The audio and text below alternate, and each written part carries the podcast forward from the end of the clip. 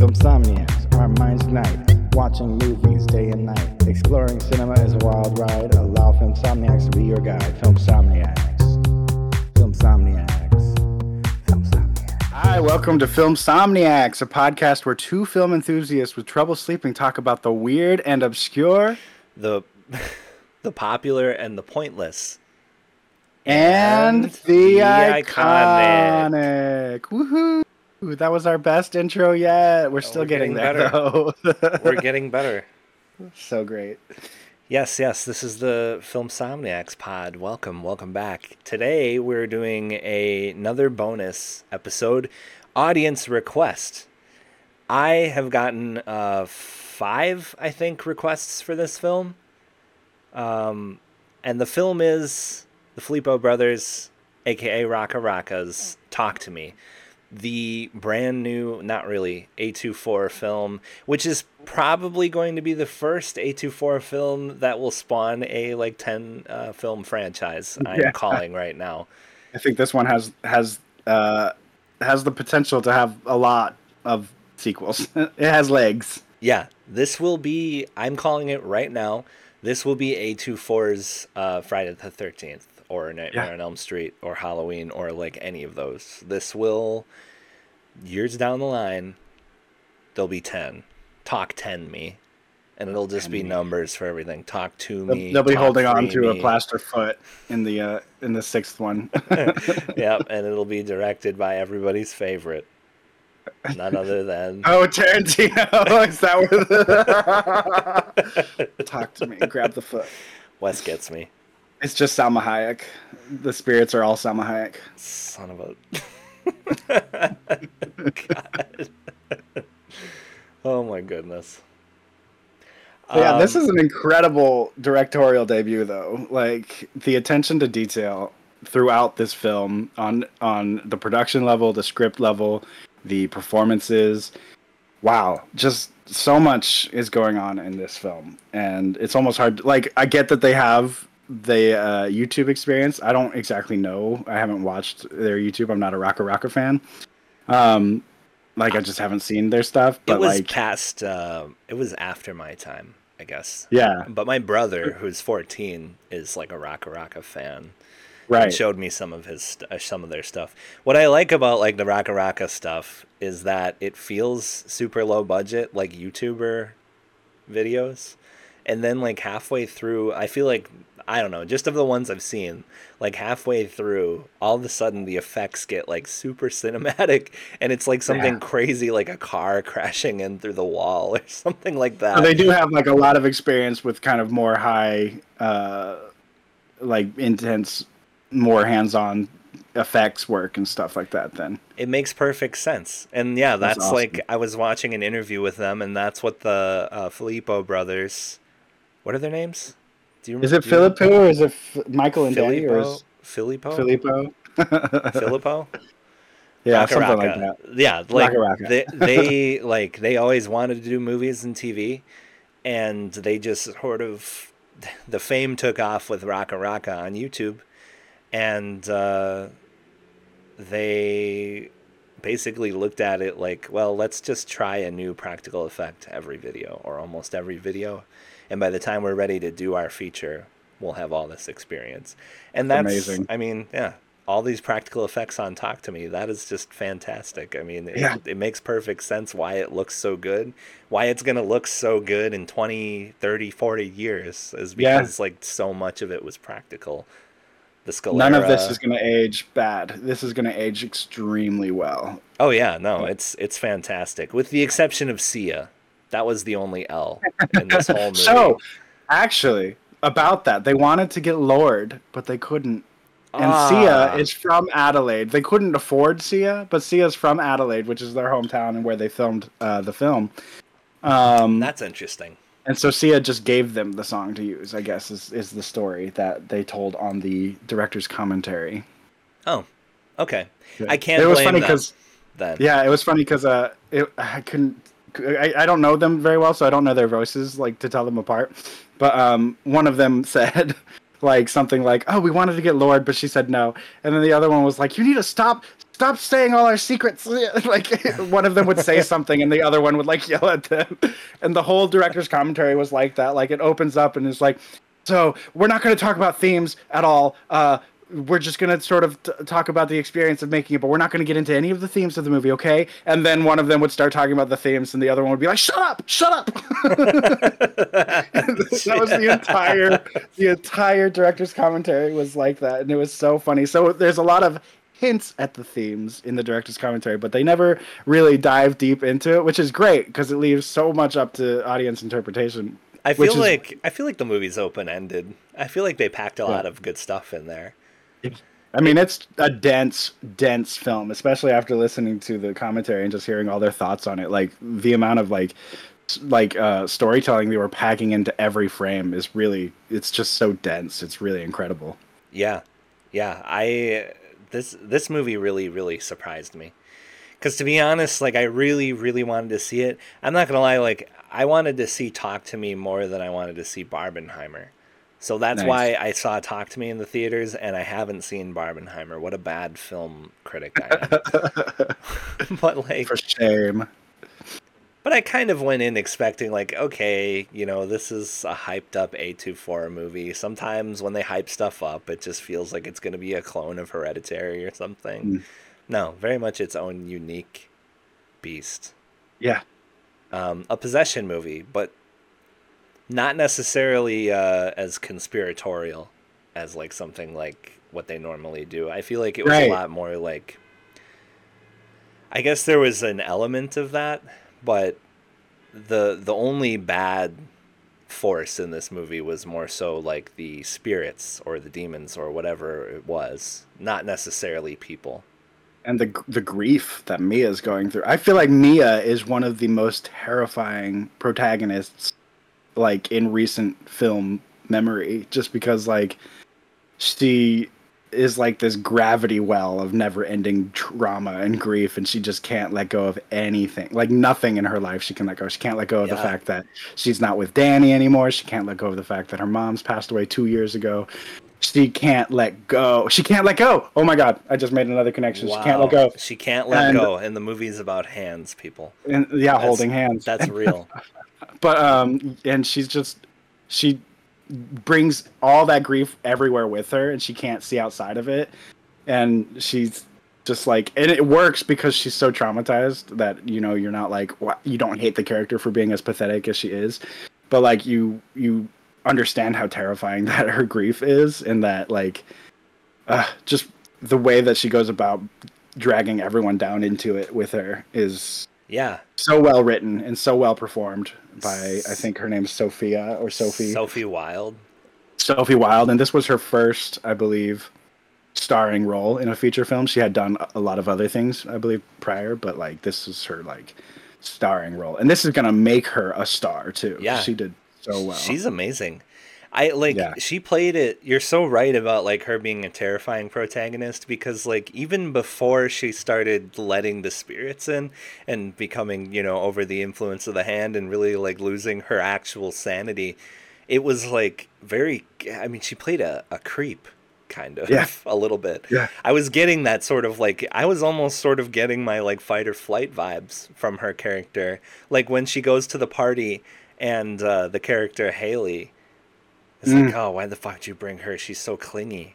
She's a drag. Yeah. Yeah, she's a drag, and it's like, I mean, you feel bad, but like yeah. she is weird like that. But Haley totally has a point. I mean, yeah. I don't think Haley is necessarily a non-toxic character, but they're just they're you know they've got a point in that moment for sure. Like, yeah, Mia is proud, and like her, none of her friends, none of Mia's friends are happy to be around her. There's that one shot when Mia drops Riley off at Jade's house, and she's sitting on the bed for a bit, and then Jade tells her to leave. And like they could have cut right at Jade laughing. Jade laughs for a bit after she leaves, but no, they hold for a, a couple seconds longer, and Jade like laughs for a second, and then just has like this deep sigh, like, and like it's yeah. just like it's little moments like that when you realize just how much like, Mia is affecting everyone around her. She's just lonely, yeah, and like, and granted, like, it's clear she just can't take hints I mean, yeah. Riley likes her. Yeah. But it's like a big sister type thing for Riley though, and he's like a little kid, like he doesn't understand that it's probably not the most healthy dynamic at the moment It almost feels a little weirder to me.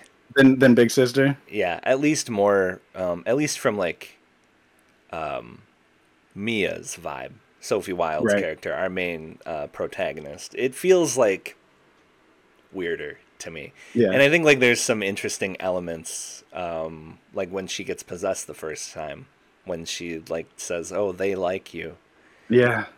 but it's like who? And when I was in the theater, I actually thought it said, I actually thought she said, "I like you."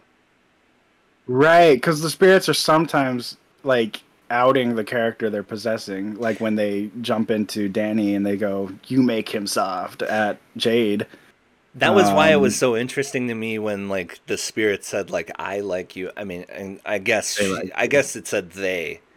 They Yeah, like so the you. spirits could be talking about the other spirits, or they could be referring to Mia as they. Right.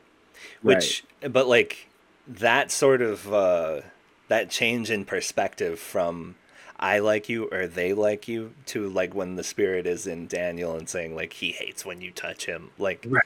That wasn't lost on me. I I thought that that was a really interesting thing after my first watch. But I Yeah. just rewatched this 2 days ago.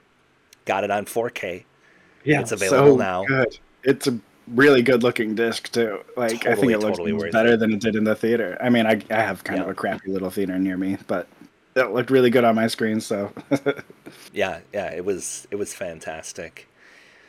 Um I all the actors were fantastic in this.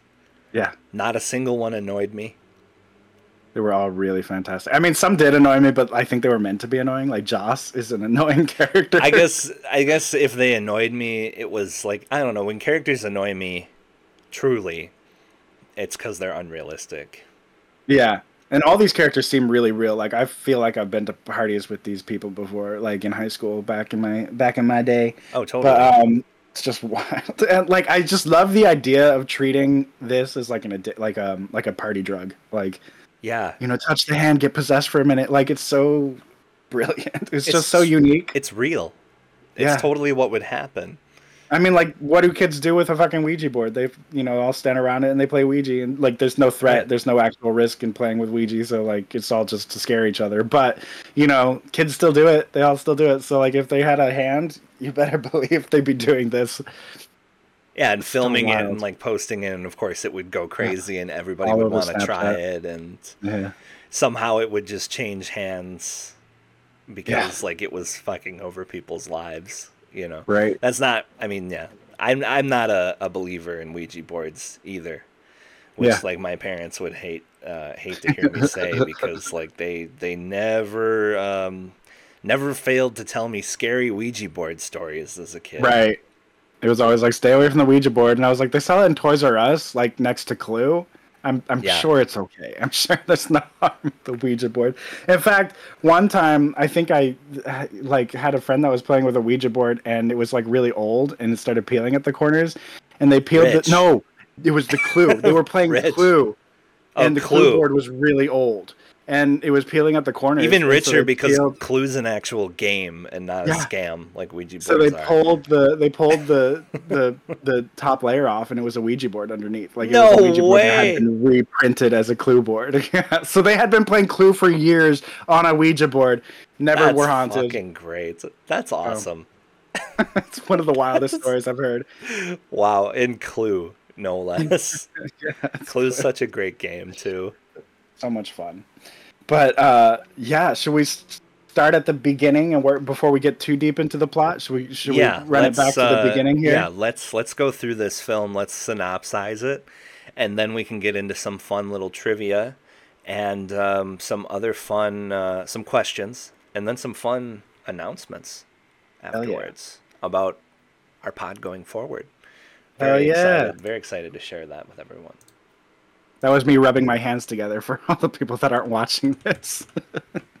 I, yeah, and we'll have some visual uh, elements towards the end of this uh, podcast, but we will read it off if you're listening, so no worries. Um, and also, you know, leave a review on Spotify or leave a comment on YouTube. And I guess we are up on uh, Apple Music and Amazon podcasts now. So, Leave us reviews Check it out. everywhere. yeah. Yeah. Blast us, blast us with reviews. We love it. Five stars, five stars, all five, everywhere. Five stars, five stars. These two are so attractive. Yes, the Um, best, hottest film podcasters ever. Period. Yeah. but we're humble, you know. We're humble. The most humble. I've never Yeah. met a more humble person in my life. Yeah, the best, hottest, most humble podcasters. Period.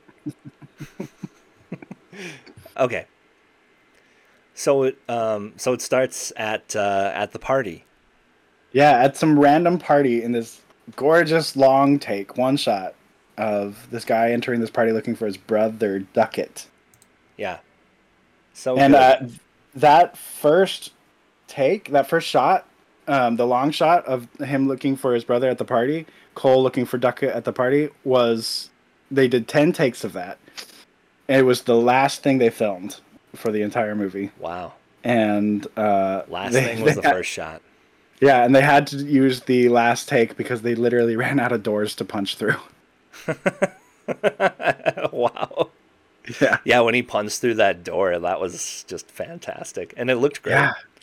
What a really intense, like brilliant opening shot too. Just to have like all that energy and like you don't know these characters and you're you're never given a close up, so you can't really connect with anybody. And you're just kind of like thrown into the the chaos of it. Really, this guy looking for his brother at a party, and then then you know he finds him and he's all like covered in in scratches, and he says. Something like Pop says you're gonna hurt a lot of people, and Cole goes, "Pop's dead." Yeah. and that's your so first hint at what's going on. It was the same exact thing. We were catching Yeah. the end of the same exact thing of what we watched. Um, Right. with a different person. And then we later find out that, that uh, that's who the hand came from. Yeah, that's Duckett's hand. In fact, for the rest of the the movie, whenever you see the bag, that's Duckett's bag. I didn't realize that until this time around, but it has his name on it and everything. Yeah, Wow, I didn't recognize that either. yeah. It, you only Wow. see it for like a brief second, like the whole bag. Like otherwise, you just see it kind of like the top opening. But you see the whole bag on her back when she's like leaving the hospital at one part, or maybe she's coming into the hospital to do the ritual with Riley the second time, and that's where you see the whole bag on her back, and it says Duckett at the top, and it has like drawings on it of like demonic faces and stuff. It's really detailed. You So just, just blew my mind. And and they put it in for what, like two seconds? Yeah, Five two seconds. There's so many little Easter eggs in this movie. I, like you could be watching this movie a hundred more times. I feel like and be catching stuff. It's brilliant. Here's another thing that I learned about the party episode or the party uh, part, the very first part, that no one was ever going to catch, but they put a bunch of work into it anyways. They have the uh, actors, the five main actors, all dressed as different people at that party. That's crazy. Yeah, I feel like they said that in the commentary, but I like missed it because they were saying something about how like so much stuff was just in the background of that scene that like nobody would even saw. it. And they said something about like, yeah, we even had our actors there, and you know, I just thought they meant like the extras, but the the five main cast, like Mia, yeah. So Wow. J- um, Riley is dressed in drag. You can find this photo on Instagram. Riley, the the kid, has a blonde wig and a dress on, and uh, Mia has blue hair, a blue wig. wow, and that's crazy. Um, Haley, is that her name? yeah, Zoe Ter- Terakes Yeah, was their, their last name. the sister. No, I'm sorry, not Haley. Um, the sister. Jade. Jade. Jade. Yes, I'm sorry. I was getting my Mhm. characters mixed up. Yeah, Haley, and then uh, and then their friend isn't there.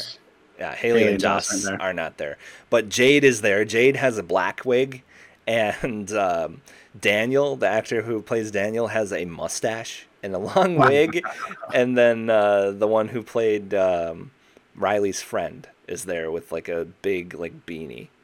Wow, that's black. insane. I'm gonna have to like rewatch that opening scene just after we're done here, just to catch them all.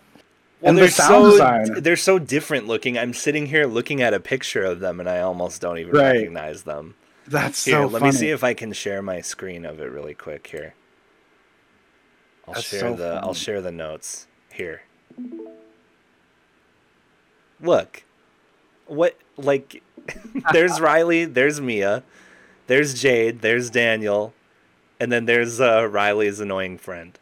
That's a that's brilliant. Like, like, and if you're listening to this, just look it up on Instagram. You can find it. It's just amazing. That's incredible. That's amazing. So so then he grabs Duckett out and brings him out. So his brother, uh, Cole, grabs Duckett out, brings him out of the room, and of course he's like, "Whoa, are you fucking serious?" Or like, what's the Australian accent?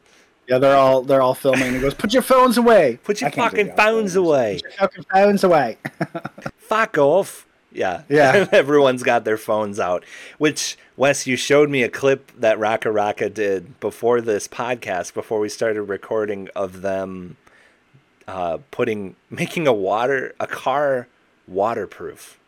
Or making a car water sealed, Watertight, yeah. watertight, and then filling the car with water, and then driving it around in scuba suits, kind of, or like snorkels. Like, so wild. so of course, like everybody was following them around with phones because it's a car just driving in in you know society Filled with water. of water. so weird. but that just feels like it feels like it came from a really real place. Yeah. Like how everyone's on their phones, and I feel like since they came from that like streaming world of YouTube, they probably have a first-hand experience with like people filming them because they're doing Right. stunts and videos and stuff like that. So right.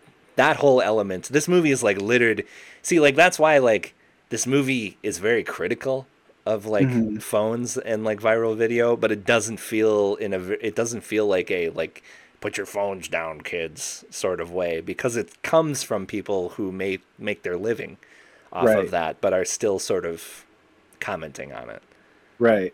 so that's like another element that I just love about this movie is it, it feels like a non-preachy sort of like critique of like obsession with screens. Right. It's just a Really. really modern voice, and it it's Yeah. uh, not pretentious in any way. Like they they just really they really nailed that because it isn't preachy at all. It's just like you know, kind of one element of the film that's you know perfectly entwined thematically with everything else that's going on.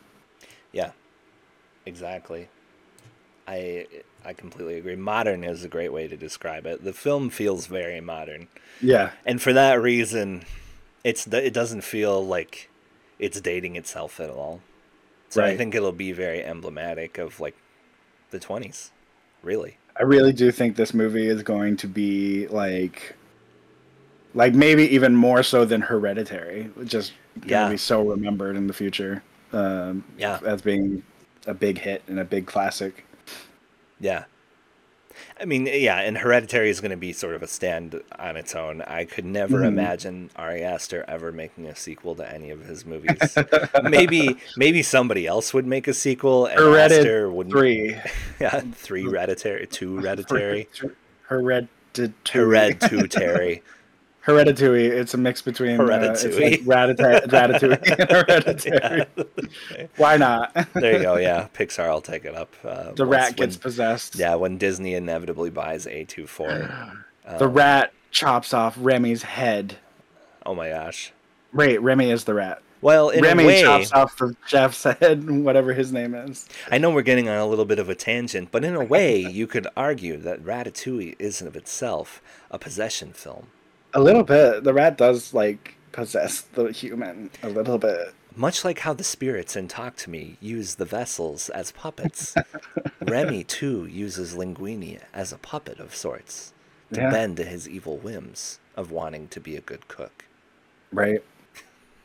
if only the spirits, you know, if their goals ended at culinary master, you know, becoming culinary masters and, instead of, you know, killing people, you know, maybe this would have been a, a happier story. Well, yeah, some of the spirits liked to eat feet, Yeah. apparently, and babies. and um, babies and children. Apparently. Did you notice that? Um, I watched the hell sequence frame by frame. Uh, maybe we should save that for later. But Yeah, oh my God. some of the things.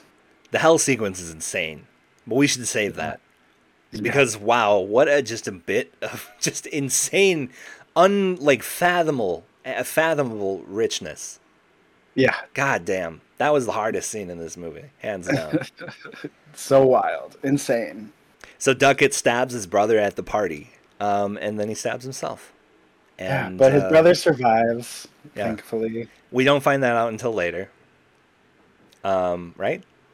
Yeah, well, like you kind of don't think they're ever going to come back into the story, and then they kind of find him at a bus stop and talk to him, and then you realize that he survived being stabbed in the chest. Yeah. So, So it comes back later, and there was a deleted Yeah. scene of them going to see um, His mother. Duckett's mom, and Yeah. his mom. You know, they're like, "Well, is Duckett home?" And his mom says, uh, "No, he he's not home. You're his friends." And they're like, "Yeah, we're his friends." And she's like, "Oh, well, then you should have known that he killed himself two months ago." But like, but then they knew, so it didn't make sense. So it's good that they deleted that. Yeah, it's good that they pulled that out because we don't need to know why they found him at the bus stop, especially since I don't know Adelaide. I've never been to Australia. I don't know how Adelaide feels, but the way this movie kind of presents it, it kind of feels like maybe a small town where Yeah. like at least the neighborhood they live in, everybody kind of knows each other. Yeah, it definitely gave me like suburb vibes. Yeah, But yeah, it, it uh yeah, it's good. I mean, so so Duckett stabs his brother and then he kills himself. And he stabs his brother in the shoulder and then he stabs himself in the fucking like eye, eye. or forehead. so like one of those feels a lot more lethal right off the bat. yeah. Um and then does it go it goes to Mia's we get the title card. Oh yeah, and what a great title to card too. the The writing, the fonts used in the film too, are all Duckett's handwriting from his backpack. Wow. Yeah. Wow. So this is like Duckett's movie in a weird way, even though he's only in it for like two seconds. Like his writing's all over it. His hand is, you know, the impetus, the catalyst, the everything. Yeah, I mean in a way he sort of casts his shadow Yeah. over the whole movie because they remark a couple of different times. Well, you know, the last guy who had it, um, I think Haley says like he went full skits or something Yeah. like that. Or like, That's where know, they learned that- Brother. The the that's that's how they learned that the spirits can uh, can uh, impersonate other thing, other spirits, other people.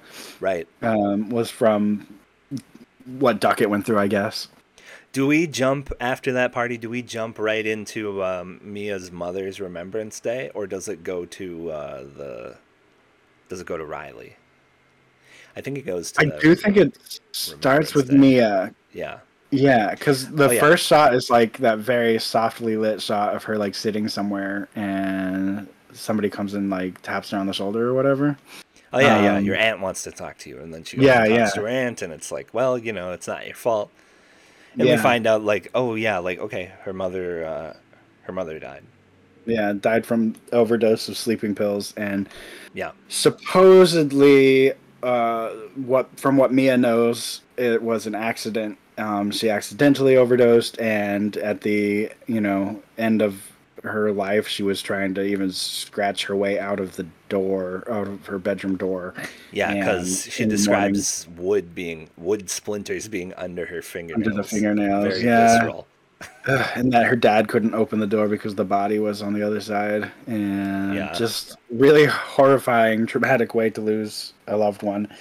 Um, but yeah, um, and and shoot, Sophie is just an incredible performer. She does this whole role so well. Yeah, Um, Sophie truly. Wilde as Mia, so good. And then after that, that's when it goes into uh, picking up Riley, right? Yep. So Riley's sitting there with his friend. His friend smokes, sell or says he sells cigarettes, and he's like, "Yo, fucking try one." And he lights it up, and then Riley's like, "No, I hate the smell." So it's like, okay, pure, pure kid. Yeah, but also a little smart, brilliant little moment of storytelling because like Riley's sitting there like, no, I don't, I don't like that. I don't like the smell. I'm not gonna do it. But like he kind of has the same reaction to the first time the hand is used. He's like, ew, I don't like this at all. But then Yeah. he comes back around later. But, Yeah, um, yeah. He gets uh, he gets really spooked out when he first Yeah. sees it. But but we're not to that yet. Mia picks him up and brings him home. You know, we get a little bit of the family dynamic. We learn that the mom is a you know a single mother. She's busy working all the time. Sort of a crass uh, woman. I think she like bitches at Riley for having his homework on the table or something. Like wow, like my Yes, mom like, get your homework off the table. Yeah, Yeah, the like- table. Did you hear me? Yeah, and he's he's in the process of doing it, and she's like, Riley, Yeah. it's like it's I'm just it's one of those like really strict uh kind of like she expected him to say yes mom or yes ma'am as he's doing it instead of just doing it in silence so she's like did you hear me right. uh definitely a tough woman um i didn't i don't know i don't i don't know if i would call her crass i just think she's tough Well, I mean, you know, there's there. I don't know. I'll come to that. I'll come back to that later, because then she goes into because you know she says she makes comments. Yeah she d- she's like oh like you know she tells uh she tells Jade's boyfriend uh, Daniel my daughter's vagina is off it's limits. off limits. yeah so cringy. It's like whoa oh my okay. God. Yeah. Mom Yeah, she- stop. she's- She's not a cool mom. She's like the other mom. She's not a cool mom. she's not a cool mom but she's busy yeah, yeah, she's great. And she does And love was- her kids, was- and she is sweet, even though you know she's a little bit, uh, you know, Intense. intense. Yeah. But clearly, like you know, their father. We find out their father is still around, or he's he's not dead, but he's just not in their lives. Yeah, he's not At in the all. picture. Yeah.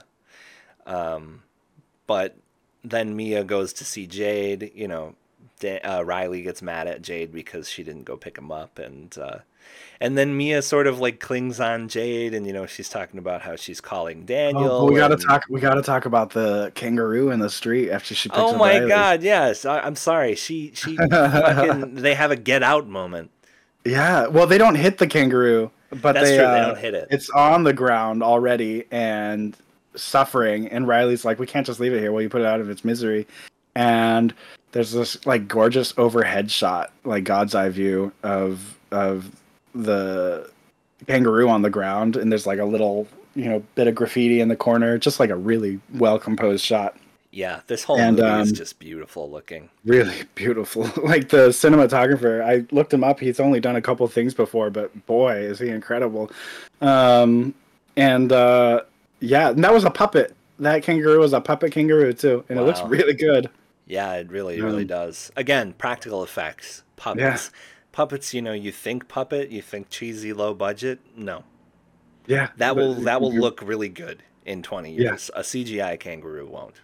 It just looks so real, and um, Yeah, and she decides she's gonna run it over to put it out of its misery, but at the last second, she's you know swerves and is like, "Don't worry, another car will come." Um, yeah. you know, Is that strength? I mean, I think that that's almost a well, yeah. I guess. I mean, like, yeah, I Because she's like another car will come. She's literally, you know, she's a bystander in that moment. You know, she's un- unable to act, unable to make action, and that's actually a, a thread I see in her character a lot throughout the film. Is is her taking a bystander kind of approach to it? Um, like when Riley, f- like, well, not to get too far ahead of, but when Riley's freaking out, she does the same thing. She just sort of steps back and watches it all happen, and she's the first one to leave the scene Yeah, she um, leaves. She leaves the room while you know after, while it's still happening, or while it's still happening, almost. Yeah. yeah. Yeah, like it's kind of the worst of it's over, but like it's you know it's still going on. Like he's Right. No, yeah, you're right. Yeah. And she doesn't even call to report the, the, the dying kangaroo or anything like that. yeah, that. and her friend Jade calls her out on that when she arrives at Jade's house and she's talking on the bed. Jade's like, "Why didn't you call the RSPCA?" And she's like, uh, "Whatever." Uh, I don't know. I'm like traumatized. I don't know. Yeah. Can you be my friend? Can you Yeah, give me can you stay comfort. with me? Uh, Call your boyfriend over because he was my ex and have him comfort me instead Well, of you. and then she makes some weird comments. yeah, Like I don't remember exactly what it is, but it's like, oh, like you know, she makes weird sexual comments about um, Jade's boyfriend, her friend's Yeah. boyfriend, because uh, Mia and Daniel were boyfriends, but or um, they she he was her boyfriend before. hmm But that's still sort of a little out of pocket. It definitely sort of rubbed me the wrong way right off the bat. yeah. It's like they must be really good friends for that not to because like uh, if any of my friends i don't know. See and that's another thing that builds into the like small town vibes like whatever neighborhood they're living in everybody knows each other because i don't know a lot of close friends who like date the same guy. Like that seems kind of like a rare situation but also like not a good idea in and general. It's, and it's not like Daniel's a homie hopper. No, He's like, like he an- seems like a pretty decent fella. for- He's like a very. Christian, like sort of Yeah. squeaky clean kind of dude. right.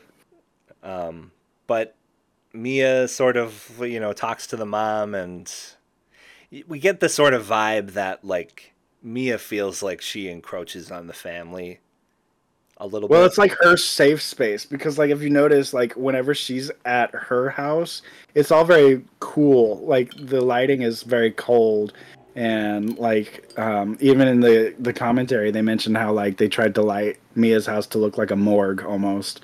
Like, it's all very like sterile and like concrete and gray and white and cold, cold lighting. And then when you get to Jade and Riley's house, it's like you know, kind of warmer colored. Like the way it's lit is warm. Like it's clearly me, like Mia's like she hates being home. and and their house is really cool, yeah, like architecturally really cool, really we pretty. got that sunroom with the the Right. what do you call it? The big I don't know glass wall, yeah, like wall the sky. It's not as skylights. Yeah, like the glass wall. Yeah. And there's a lot of like really cool shots, like of like the windows light on Mia's face too. Yeah, and she like raining. she sleeps over, you know, a lot. It's like a Mhm. regular thing. Um, but we also learned that the mom didn't go to the Remembrance Day funeral thing, Mhm. and because she was busy working, and did did Jade go? Uh, I I I would imagine she did if if it wasn't brought up. Yeah, Because if if Jade's mom is apologizing, I'd imagine that Jade was probably there. I guess I just- yeah, I guess I don't Yeah. really remember, but yeah, I mean they didn't really specifically show her there, so that's sort of left a little ambiguous. Right. And Mia shows Jade the video of the hand. Um, Yeah. So we actually get sort of another little peer into that world of like somebody getting possessed and Yeah, they're Jade's like, why "Oh, would they think? such bullshit? Yeah, it doesn't Yeah. real. Which would be how anybody would act. She shows him the, the the video of the person being possessed, right, and says they're doing it again tonight, talking about Haley, um, and uh, and Mia's like, I really want to go do it. I want to go do it, and uh, Jade is like, it's fake. It's just a trick. And Mia's kind of like, why would they fake that? Yeah, so- why would they fake that? You have to come with me and do this. It's my mother's Yeah. Remembrance Day. Please. oh my god, the worst. She's the Like, worst. Mia's the worst. sort of like emotionally manipulative like maybe has like borderline personality disorder Honestly, or something though, she's she's going through some shit and she's bringing her friends through it, and a part of me makes me mad at her a little bit, but I understand that that is needed for the story. well she Um, has absolutely no support in her father her father is Yeah. You know she says like well he's a zombie he's depressed it just reminds me that my mom's dead when i see whenever i see him and when we see them interacting it's like well yeah there's absolutely he's not even no in focus most of the time when Right. they're talking to each other. Like He's, she's like, in focus, shrouded. and then he's yeah. he's shrouded in shadow, like blurry. Yeah, like every time they talk, like, and it's not. I don't like, think you see his face until like the very like the last third of the movie. You don't even see the No. face. Like he's in quite think a few you're scenes, right. but Yeah, you don't even see his face.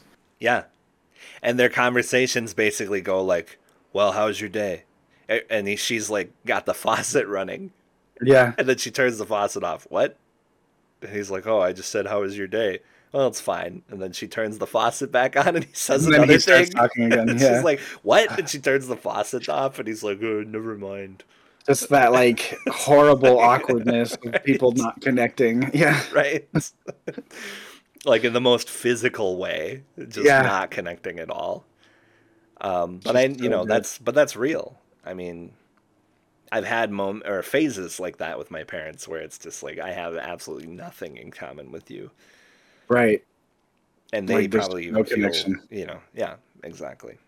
Yeah, And you know, he's keeping stuff from her, and she's keeping Right. stuff from him. It's very apparent that like they're not telling each other anything about what they're doing.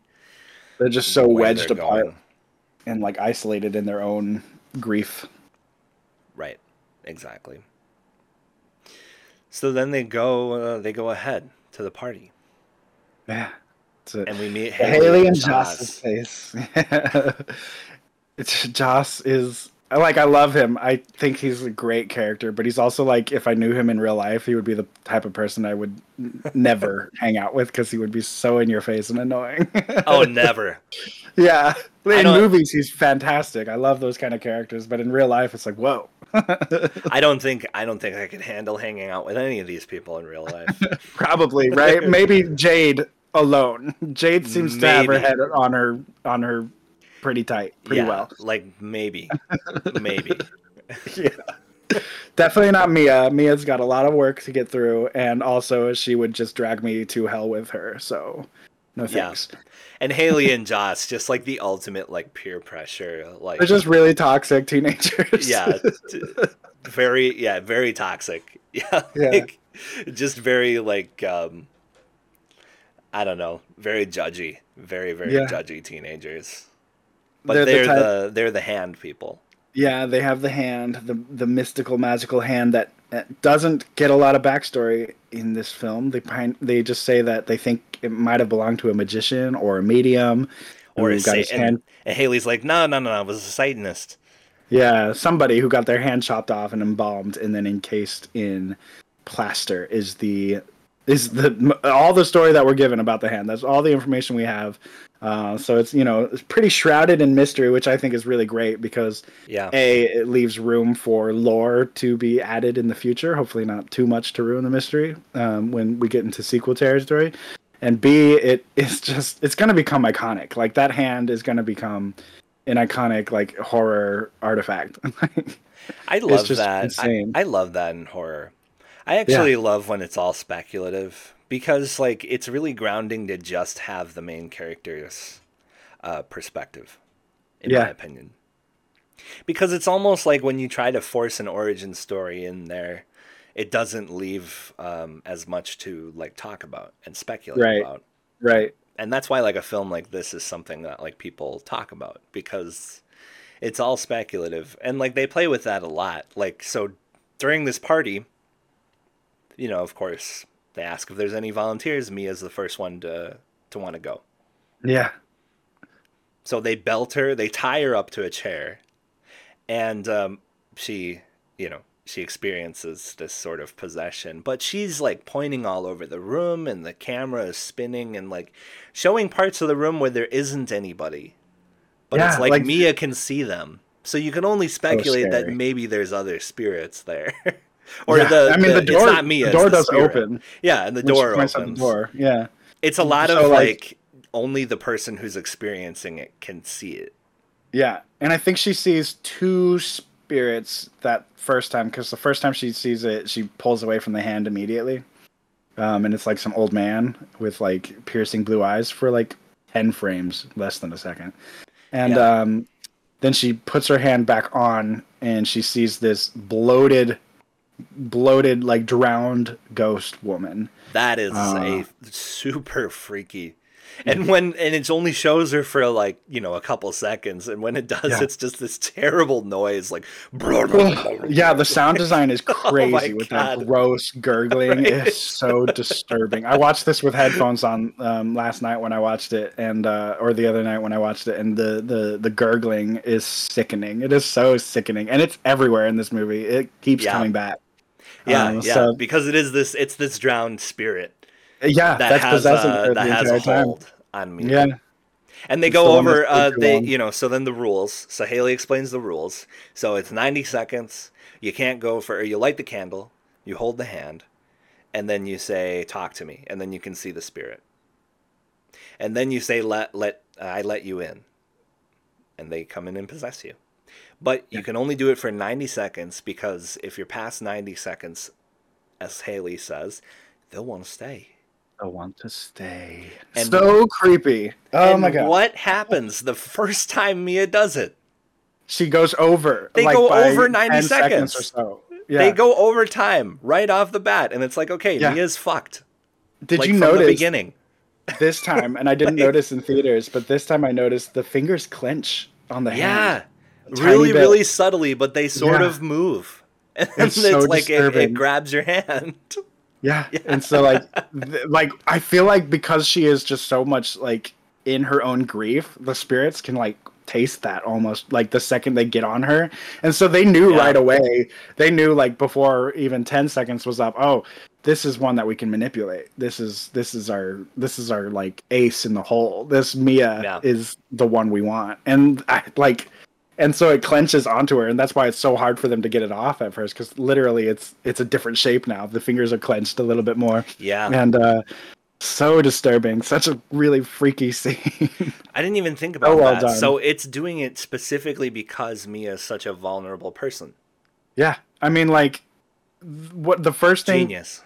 yeah i mean like she's just already a broken person like she's ripe for demonic possession Like, Right. She doesn't have incredible. she doesn't have strength. yeah She couldn't end the kangaroo and you know, I understand not wanting to kill an animal. But she couldn't even hard. call it in and report it. right And yeah, that, that's like the perfect indication of like, you know, and she doesn't have any friends. She Yeah. doesn't really have she doesn't have a mom. She doesn't she really have jade and riley that's it Yeah. yeah And Jade finds her annoying. yeah jade loves her but she's like you're you're stressing me out get out leave Right. I need to call Yeah. and talk to my boyfriend for five minutes. right Like, go, go talk to riley but, But don't tell riley about any of the weird sexual stuff you tell me it's great because like the way it's filmed, sort of from her perspective, is you Mhm. feel like Jade's kind of a, a bitchy character. right But then when you take a step back and you put yourself in Jade's shoes, Mia is clingy. Yeah So it's Jade's like- actually a really good friend too. I would say. Yeah, she's Jade like is an excellent insanely supportive. Like Yeah. the most supportive one in in uh, Mia's life, more than Riley, because Riley's Right. too young to really understand He's what being fully supportive uh, means. I mean, he's Yeah. supportive, but you know, he's also sort of he's a kid. Yeah, he's Yeah. very naive. Right. He doesn't have a lot of world experience, as we Right. and especially as we come to later find out. And he comes. Oh, and and uh, and Mia dra- uh, brings him to this party where Yeah. this freaky shit is happening. She brings this kid Ugh, who's what such a mess. fourteen. Right. Like This she- is this is the hereditary party. Now I'm seeing the parallels. This is the little kid going to the party that they should not have been at. and Totally. getting their head smashed. and I just I just watched Hereditary last night again. so good. Amazing, amazing. Um, but yeah, back to Jade being a really good friend. Like when they get to that party, Mia doesn't feel comfortable right away, and she's kind of off in the corner, being awkward and like kind of staring at a wall. yeah, she like goes up to Jade- somebody and she's like, "Yo." Great party, huh? Yeah, and the person's like on their phone, like, yeah, Joss, yeah, it'll pick up in a bit. oh, yeah, it's jo- yeah, it's Joss, yeah. and and Jade comes up to her and she goes, "Hey, you feeling okay?" And she's like, "Yeah, I'm just." And she goes, "Yeah, keep doing that. Go." Yeah. Like it's so cute. It's just a cute little moment where she's just being a goofy, fun, supportive friend, and like right. Jade was really trying to be there for like everybody was. Everybody in that family and Jade and Riley's family and the mother, they were all really trying to be there for Mia, but she just couldn't accept. She couldn't like see past her own grief, I guess. Right. And it made her it made her so susceptible to what's what's about to happen, which is uh so we talked about how they went over and then Mia is like that was incredible. Wow, so amazing and they have like is that when they have the big montage scene? No, no, that's later because they invite That's them later. back. That's right. Love that montage, but we'll get to That's that. right, because that's at Jade's house when they do the montage. The Okay. first possession scene's amazing. You know, it's Yeah. spinning around and Yeah. she's like, eh, you know, like just this totally freaky, so freaky, just this freaky, freaky, evil like cackle that she lets Yeah. out. And she like points to things that aren't there. And, you know, she points to Riley the kid. Oh, they like you. I like you. So creepy. Just, yeah, totally freaked. And it freaks him out. Of course. Yeah. It would freak anybody out. It'd freak me She out. starts just like shouting, "Run, run, run, run!" yeah oh yeah and they like really t- sort of subtly like adjust the sound a little bit to almost Yeah. make it sort of like a roar like the Yeah. run becomes like run roar roar roar Yeah, like it, the it sound almost becomes so like crazy. un uh, it almost becomes unintelligible Oh, it's so creepy. It is such a creepy scene. really good Uh, and i love this movie because there's not really uh, um there's not really any jump scares. No, but it all like, I wouldn't say there's maybe any like. there's like one there's one so i went and saw this with my brother.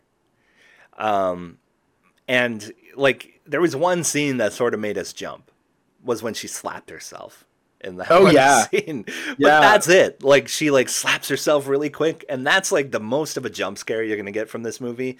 But it is just so creepy and eerie Yeah. throughout the, whole thing. The whole rest thing. is just like tension building and then horrible, horrifying visuals. Yeah. The atmosphere. And yeah, so they go home after the party. Oh, and one, Riley, I'm sorry. Wait, one more thing that I want to say about the drowned spirit. I was Uh-huh. watching a video where they were talking about the prosthetics that the spirits were in, and the woman who played that like totally freaky, freaky drowned spirit Yeah. came to that uh, during that possession scene. She sat through, th- I think, like one to three hours of makeup, Wow. and she quarantined for three days. That's And right. and they only had her in the scene for like two seconds yeah. or like there was like two like five second clips. It was like two seconds and then five seconds. But like So all a this couple work, hours of work. Yeah. right? Just for like that one little scene, but it totally made it worth it. A week in quarantine for a day's work. Right, Amazing. Just so so well done though. right. That the the drowned ghost is I didn't realize this until the second time through that the drowned ghost really is the one that's like there the entire time afterwards. Yeah, Like you see it it appears as like a billion different other things throughout the movie, but the sound design, it's always the gurgling. It's always that creepy gurgling. yeah. Anytime you see, anytime Mia sees somebody, um, a spirit who isn't the drowned ghost, what do you hear? Water. gurgling. Gurgling. Yeah. And there's just water all over this movie after that initial Yeah. possession. Like there's I don't think there's any rain before that possession, but after that possession, she goes home or she goes back to Jade and Riley's house and she's sleeping on the pull-out couch and she's looking out the window and just like the rain is falling down the window and you just see the water just over her face. Like That scene is She's- raw as shit. Like it's Yeah. just her looking, gazing out the window at the rain, and the reflection or like the shadow of the rain on the window Yeah. on her face, like falling down. It's just so fucking pretty. It's Yeah. like the best cinematography I've seen in a while. it's Honestly, so gorgeous and dreamlike. so cool. Yeah, Oh, so good. And like um Riley is afraid. So he goes uh, to Jade and he's like, "Can I can I sleep with you tonight? Like can I sleep on the floor or whatever in your room tonight?" And she's like, she doesn't even. He doesn't even ask. She. Oh, he's yeah. like. He's like. Hey, like you up?" yeah, you up? I can't, or, you know, like I can't sleep or something. And she's like, you're not sleeping in here. And Yeah. he's like, I didn't even ask that. And goes, she's "You're not like, yeah, well, you're not Bye. nine. Yeah. Good night. And then and then Riley leaves the door open. She's like, close the door, Riley. door. And he's just walking away. It's just like, Which might also be a callback to the door being left open when Riley cuz isn't that the whole thing? The door was left open when Riley did it because they didn't blow out the candle. holy shit. Yeah. So this movie's just layered, layered as fuck. So he goes Um, and he goes and, and and he wants to hang out with Mia. yeah, because she's you know not gonna kick him out of bed, I guess. Um, Yeah. wrong phrasing. Um, Well, there's I mean Yeah. there's some weirdness there. I There feel like that weird weirdness. tension. Yeah. Yeah. And then like, you know, you see the freaky hand touching Riley like when he's asleep uh, in the bed with Mia. And it's like That split second shot. yeah, like, you know, uh, Mia like grab, you know, he's asleep. He was watching some game show. She pulls his phone out of his hand, plugs it in or whatever, takes his little AirPods out, and, Right. You know, and then like as soon as her hand goes away from Riley taking that stuff out, we just The see this fucking hand. nasty, gross hand like touch his face, like and then Yeah. it cuts, and we're just on to the next scene.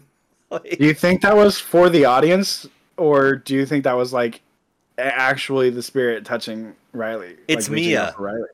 It's Mia grabbing Riley. because like she's possessed. yeah, Oh, because the because they yeah they stayed over, so Yeah. like. I That's so that's creepy. my theory, anyways. Ugh. Yeah, I mean, it, it could have been symbolic. But then, you know, you get a scene later. And obviously we're going through the whole movie. So, you know, if you haven't watched it, just, you know, you should you should go watch it because it's it's amazing. It's amazing. And uh, you know, I fully wouldn't blame you for putting this podcast episode on hold if you wanted to wait to watch it because Talk to Me is fantastic. Rough.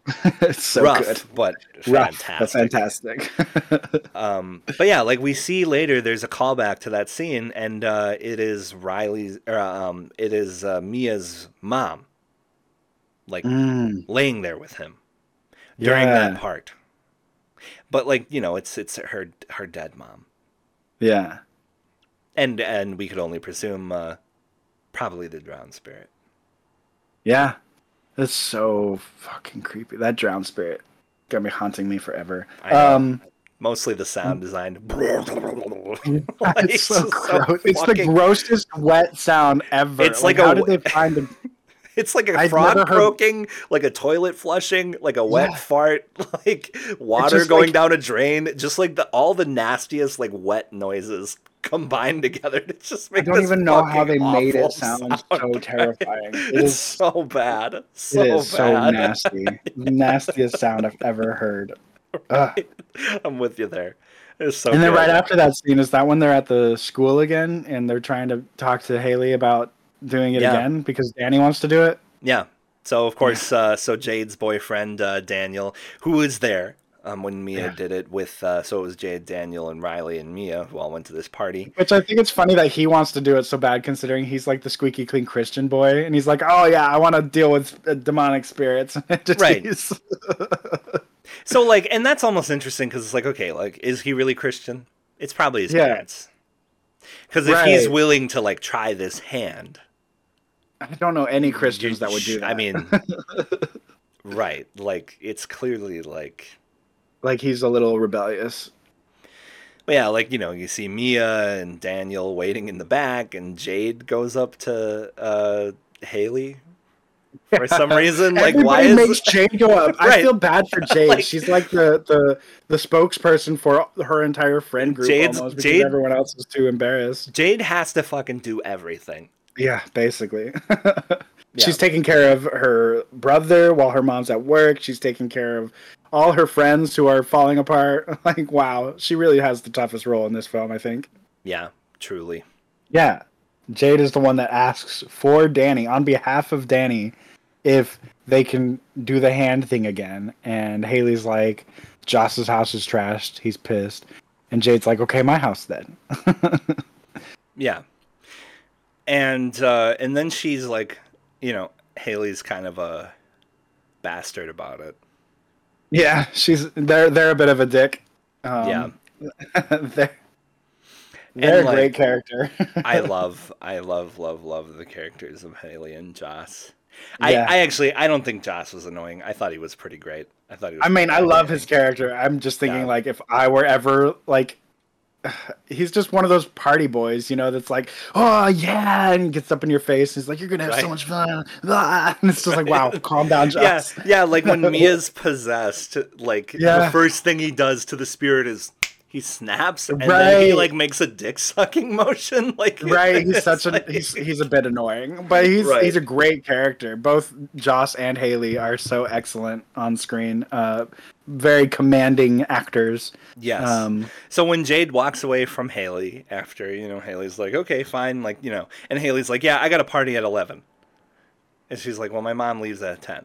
And Haley's like, okay, see my mom leaves at 9. nine, so I'll see you at ten. Oh, yeah, my mom leaves Yeah. at 9. Okay, see you at 10.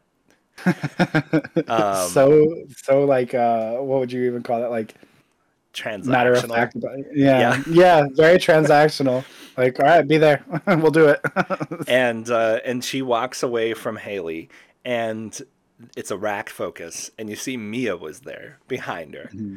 and she's like, "Yeah, yeah, yeah, yeah, yeah," and then it's another rack, and Daniel's further behind them, and he's like, "Yeah, yeah, yeah, "Yeah." yeah, yeah," like, yeah, so. Mia's further away, hanging uh. back, and Daniel's even further away, hanging back from all three of them, just like, yeah, just weak friends. i guess friends haley's just has. really intimidating and they're all intimidated of haley i guess nobody can approach them I mean, yeah, Haley's so cool. Yeah, I don't Yeah. blame him.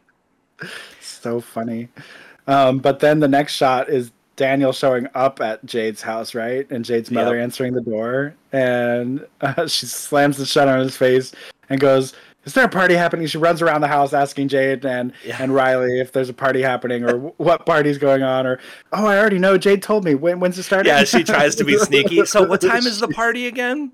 Riley is So like, I literally don't have any idea what you're talking about. Well, if What's you're Riley's drinking, friend's name again? Is it? I don't remember. I don't remember what his stupid friend's name is. His friend's a but dick, she- though. She asked the friend. His yeah. friend is like an annoying 14 year old. Riley is Yeah, like a cool, a party, sweet, right. sweet kid. and he's like, but- if there's going to be alcohol at a party, I'm definitely drinking. Right, right. it's just great. so funny. Oh I'm Apparently, a lot of that scene was improv, and so there was like a lot of takes that just like were way too like out of control. Like apparently there was like Yeah. uh, some some scenes that were just like full on comedy because they were just sort of improving that scene, and uh, yeah, on the on the commentary they were saying that like there was just some things that were so out of control. it, like during that one scene, some of the things that people said was just so wild and funny. Yeah, the mom was like to Christian uh, or to Danny. Um, yeah, my mother's or uh, D- Daniel, my daughter's vagina off limits. Off limits. and the actor ad libs like, "Well, what about yours?" And they all laugh, and it's like, "Yeah, no, that doesn't make sense. Daniel's way too squeaky clean for that." But it was funny. That'd be hilarious. Or you know, Mia's like, "I smoked weed one time," and the mom's like, "Yeah, well, you fuck one goat." That's like that Andrew Stan. Is that that Andrew? St- Are you uh doing the Andrew Stanton TED talk right there? No, that was a deleted scene that the mom did. That was really. That yeah, they actually oh, were gonna right. put You that. watched all the deleted scenes. Yeah. Shoot, I gotta watch those then. That's hilarious. But yeah, I just uh I just watched an Andrew Stanton TED talk. Uh, to- not to digress too much, where he goes, he tells this big story about um, you know. You see that brick wall? I built that brick wall, but nobody calls me the brick wall maker. But Yeah. you fuck one goat. yeah right yeah yeah that's uh oh yeah that's uh that i definitely have heard that uh story i think my That's mom told that to me as a joke when i was a kid Yeah, I'm gonna have to check out the deleted scenes. maybe i was too i was too young to hear that joke but it was very funny um amazing. but yeah then then they end up having haley and joss over Yep. and, to um, throw another demonic possession party. Woohoo! and we get the best scene of the entire Yes. Yeah, that montage sequence is gonna go down in history for sure. That's that's what we're talking about, right? yeah oh yeah Yeah, the uh the montage with Le Monde yeah. you know, the dun, dun, dun, dun, dun, dun, dun, And it's funny because they chose Le Monde because it was like a uh, it's an Piaf song that had been you know remixed to being more modern, and so they were like, uh, the idea was that like that song had to have been the one that they needed for the movie because the idea was that it was like kids messing around with something that they didn't understand the full depth of, Wow. you know, just having fun with it, and they felt like that was exemplified in this song that was like. You know, so much older than it is, but they're listening to like the modern version where it's remixed, Right. and they're just having fun with it and They're enjoying like it. You know? they're like clapping, like Yeah. and there's like a drum beat. It's really good. Yeah, that montage sequence Really has 50 setups and they shot it in two hours. Two hours. The DP said when like the DP was like it's mathematically impossible for us to film this tonight. And uh, I guess Danny and Michael were like, "Well, just let us handle the camera work tonight." And so they managed to get through 50 setups in 2 hours. That's what, they said. What the fuck? Like people. Yeah. people. So okay, so here's what happens. Incredible. So they pull the hand out. Daniel does it. And of course, like his spirit is all fucking weird, and like Makes out with a makes out with the dog so bad. Ugh, and is like, gross. you know, like I don't know, like the fi- the the spirit is like fingering herself, but it's in like Daniel's like body, so it's, It's super just- disturbing. It's very fucking weird and gross, and like, and then of course, you know, he's all freaked out. Oh, delete it, delete it. Yeah. And Haley's like, sorry, mate, it's already posted." You know, Ugh, like- so wild. They're and so then, mean. And then after that, you know, of course, Jade is like, "This is fucked up. Like, Yeah. We're not doing this anymore." And Mia's like, "I want to have another go." Yeah. Immediately, immediately after, just like that, like the most fucked up shit happens to Daniel, and uh, and then she does it, and then And all of a leads into the sudden it's just a montage of like Haley, um, Joss, and Mia just All doing it. using the All just like taking turns, like they're passing a so bowl. They're just Yeah, like getting possessed. I And then Daniel comes in, and then he does it. Yeah, Daniel comes back during that montage though. That's what's wild Yeah. to me. Is like he went through making out with a dog and being embarrassed and that being posted to like not like he's like, oh, I'm cool with it. Now he comes back during the same montage Yeah. scene. The music is still playing, and then all of a sudden we Yeah, just cut to like laughing. Daniel's back. Everyone's cheering and laughing. Yeah, you know, Abe Jay's must talking really to him. talked to him good. and then he's like, and then, and then it cuts to Daniel doing it again.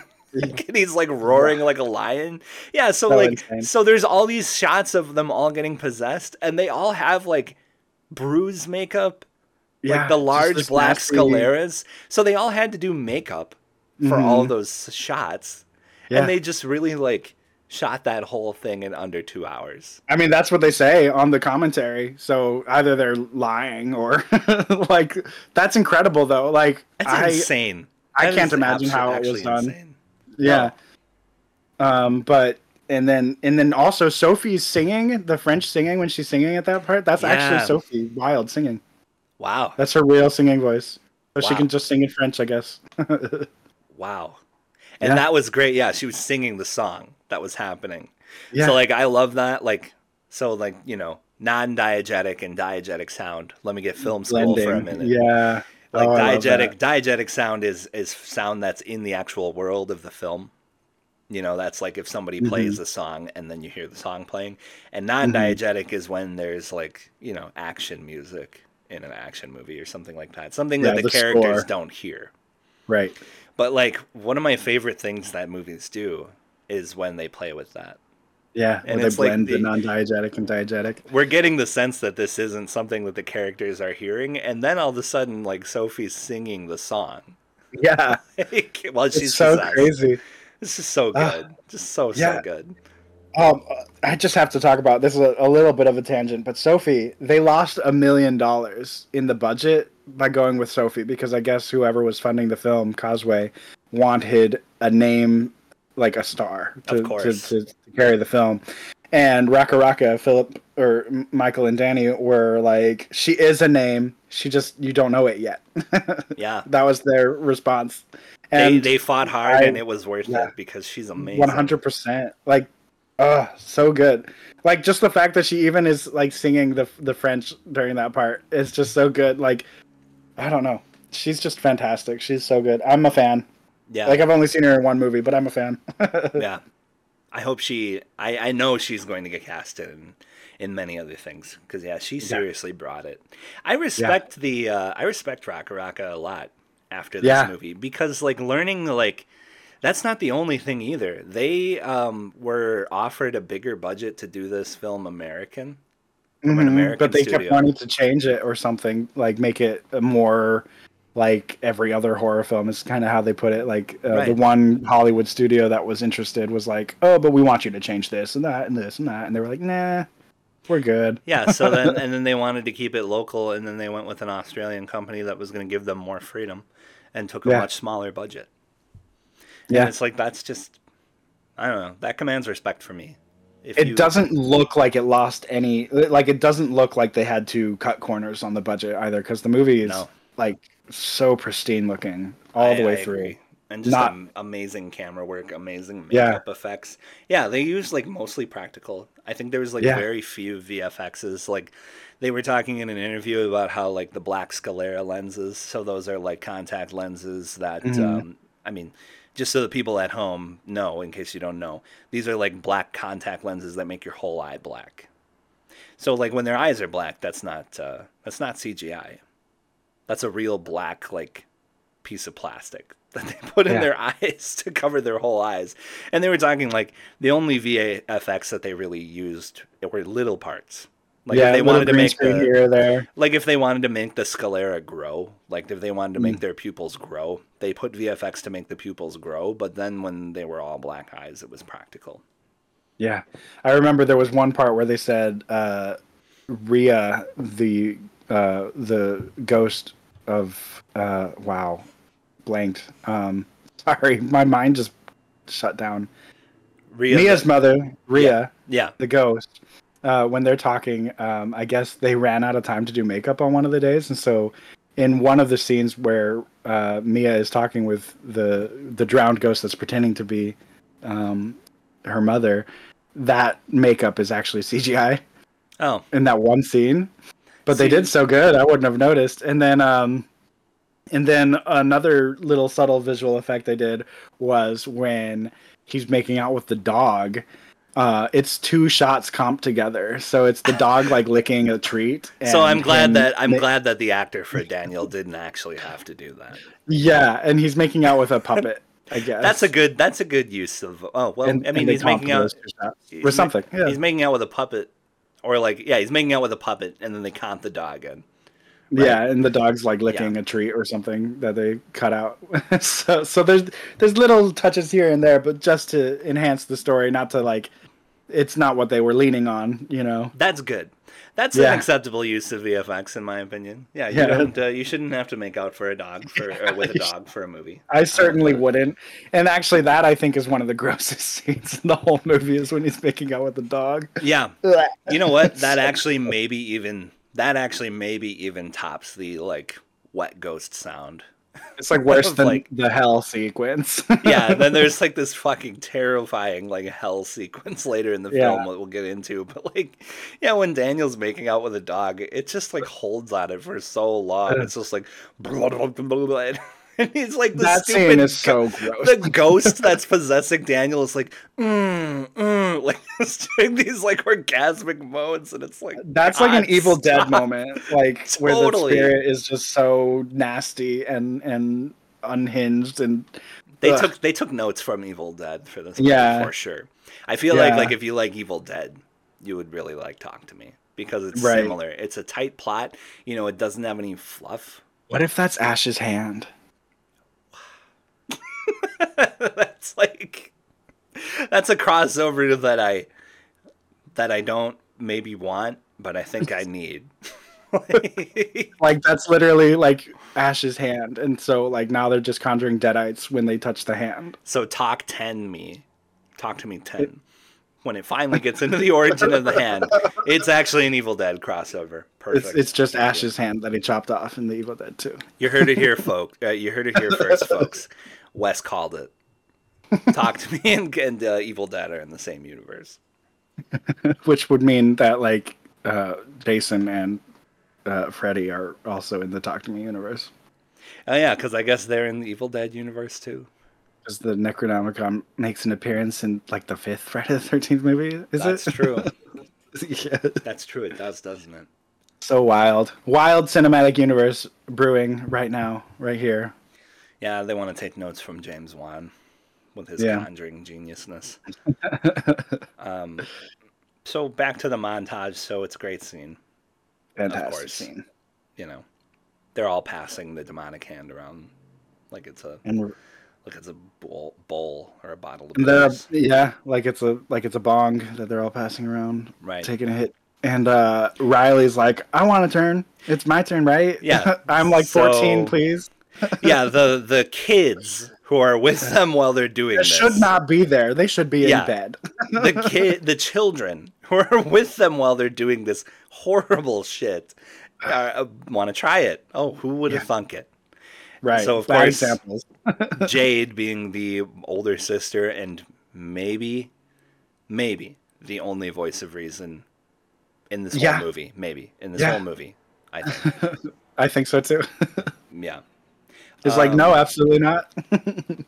Of course. Because, like, first of all, I don't think if this was real, that I would uh, want to do it. no, I wouldn't. Fuck that. I'm a full blown, I'm a full blown skeptic. But like uh, the only reason why I've ever played with a Ouija board is because I saw other people playing with Ouija board and I saw that nothing ever happened. And so I was like, sure, why not? If we're all playing Ouija, I'll join in on the nothing happening. But if I was there sitting in a room where people were passing this hand around and there was like like s- clearly something happening because their literal face is changing, they're getting like huge black pupils and like their Yeah. faces all of a sudden look bruised and dirty and grimy, like that's like that's evidence. I'm not going to touch that. and they're embarrassing themselves, Right. acting fucking weird. like Yeah. I would just uh, no, and yeah, especially if like my little brother wanted to do it, I would. Just, no. Yeah, no. Absolutely not. I think I yeah. I think I would smash the hand myself. I wonder if Um, it can break. I wonder if that's a thing that can happen. Yeah. Well, I mean, don't they say it's ceramic or is it plaster? Yeah, but they throw that hand around. It looks plaster. Um, It slides around, like but the noise it makes sounds very It's like a- ceramic. pretty like- loud thud every time it like it's like. And I know that's all sound design or something, but like I think we're supposed to believe that the hand can take quite a bit. it sounds like a vase, like a Yeah. heavy, like well-made vase, like falling and like. there's like a hollowness to it. Yeah. Yeah, definitely. It doesn't sound like there's a hand inside, which is Or if there is, it's all rot rotted away. right. uh, Yeah, that's probably. Yeah, if it, if there is a hand inside, it's probably a skeleton hand. Is that how it works? The writings on it are really interesting because I don't Yeah. think it's consistent. Like they say that they only they made six hands, and according to the commentary, they only used one. Um, but The it director, seems one like of the directors took one. Sophie Wilde took another one. oh, that's so cool. So there's three. There's, so there's uh, you know, five hands out there somewhere. Yeah, Um, Haley wanted a. Haley wanted another one. Um, uh, the actor who played Haley, Zoe. Um, I don't know. Trey Trey Trey Trey. I forgot their last name. Terakes. Caracas. Thank Zoe you. Terakes wanted one and was talking about out in an interview how they were just going to buy one from A24. Yeah, because A24 is telling them. I mean, you could just make your own with some alginate, silicon alginate, and plaster of Paris and a couple colored sharpies. But yeah, exactly. Just be a be a scientist like Wes yeah, it's I mean, just casually I- make your own out of alginated like plaster. I don't have any or of that. I just know that you can do that. Whatever the hell any of that is that you just said. Yeah. Okay. I'm sorry. But no, but like they say, so the the hand that was used for the film was completed the night before they needed it. So like the night before they were shooting any scenes with the hand. so it came the when it was first day of filming. Basically. Yeah, well, Jesus. yeah the first day that they were shooting anything with the hand anyway and um like the guy that made it quit the next day like wow. he finished the hand and then he like quit and they were like asking him why he quit. And he said he's like was like oh there's something weird with the hand. There's something weird about it. And like nothing else was said. And he just left. Spooky. so yeah, in the grand tradition of you know apocryphal demonic s- situations happening on films like this, which you know there's stories every time a film like this comes out. Every time a film dealing with demons and possession comes out, there's always these stories about how the set was cursed. Yeah. I mean, there's something there's something wrong with the hand. So I quit. well, what was wrong with it? I wasn't getting paid enough to make it. yeah, I'm joining the strike. Bye. But yeah, so that's that's the the story. Um, Wow. Is that he left after he made the hand. He felt like it was scary, and he left. How positively delightful. the hand the hand Wow. scared the person who made it. But yeah, so they say they only used one, but every time it's on screen, I feel like the writing's different, and I I didn't pay close enough attention to like really pin it down, and it really could just be like the angle they're showing it at, at that time and what you know the It's the hard to focus tell. is. Yeah, It's not it like there's just like a focuses on- little writing on it. It's covered Yeah. in like scribbles and weird drawings and like Right. different languages and like And there's moments where it focuses, I feel like, on on different phrases on the hand. Like there's some phrases that say "speak," some uh, it says "talk to me" on it a couple times. There's like phrases where it says "no, no." There's like spots on it that say like "holy shit," oh, you know. There's like it's like it's more than just names. Like it's like wow. like so. I wonder. Yeah, I just I Could it be like, what what people are saying when they like touch Right. it or something? like I guess like whoever had it first, maybe it was Duckett, or maybe whoever had it before Duckett. You know, maybe like they were like write something on it after you use it. You know, anything like whatever you're feeling. It could be your name. It could be whatever phrase pops into your head. You know, just something like that. But it's like the way that they focus every time they focus on the hand, they're focusing on like a slightly different part of it, so you see different phrases highlighted, like when it when the focus is racking. And uh, I just I would love to like watch this movie like and just know everything that's written on that hand because I know there's some secrets on that hand that the directors aren't filling us in on. Oh, totally. I mean, they they put too much care Yeah. into so many parts of this movie that there can't be things written on that hand that aren't important. Right. I think I just I think I just used like a quad quintuple negative there, but yeah. There's not. They're so. They they're so good at paying attention. There's no way that they didn't not do the thing that they didn't not not do. Yeah, that's like that's basically as soon as I said it, that's how it sounded when I read when I thought back about what I just said. I'm sorry. That is. No, that was was great. Um, and Oh. uh, so Riley wants to do it. Uh, Jade says absolutely hell fucking not. And uh, Mia's like, well, come on. What about for 30 seconds? for sixty. What about for sixty? And Oh, then for she 60. down to fifty. And Um, uh, and then what happens? they go over because Mia's like, "It's my mom." Uh, yeah, while so Riley he calls the spirit. It's supposedly her mother.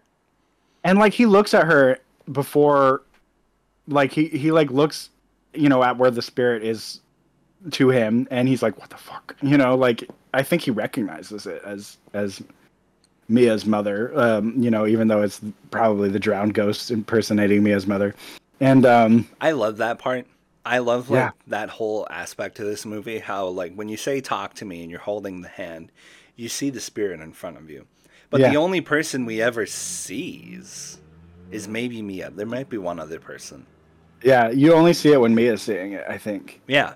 So like that's great because it's just like a very singular, you know, like we were saying before, just a very singular perspective when like every other character is doing this.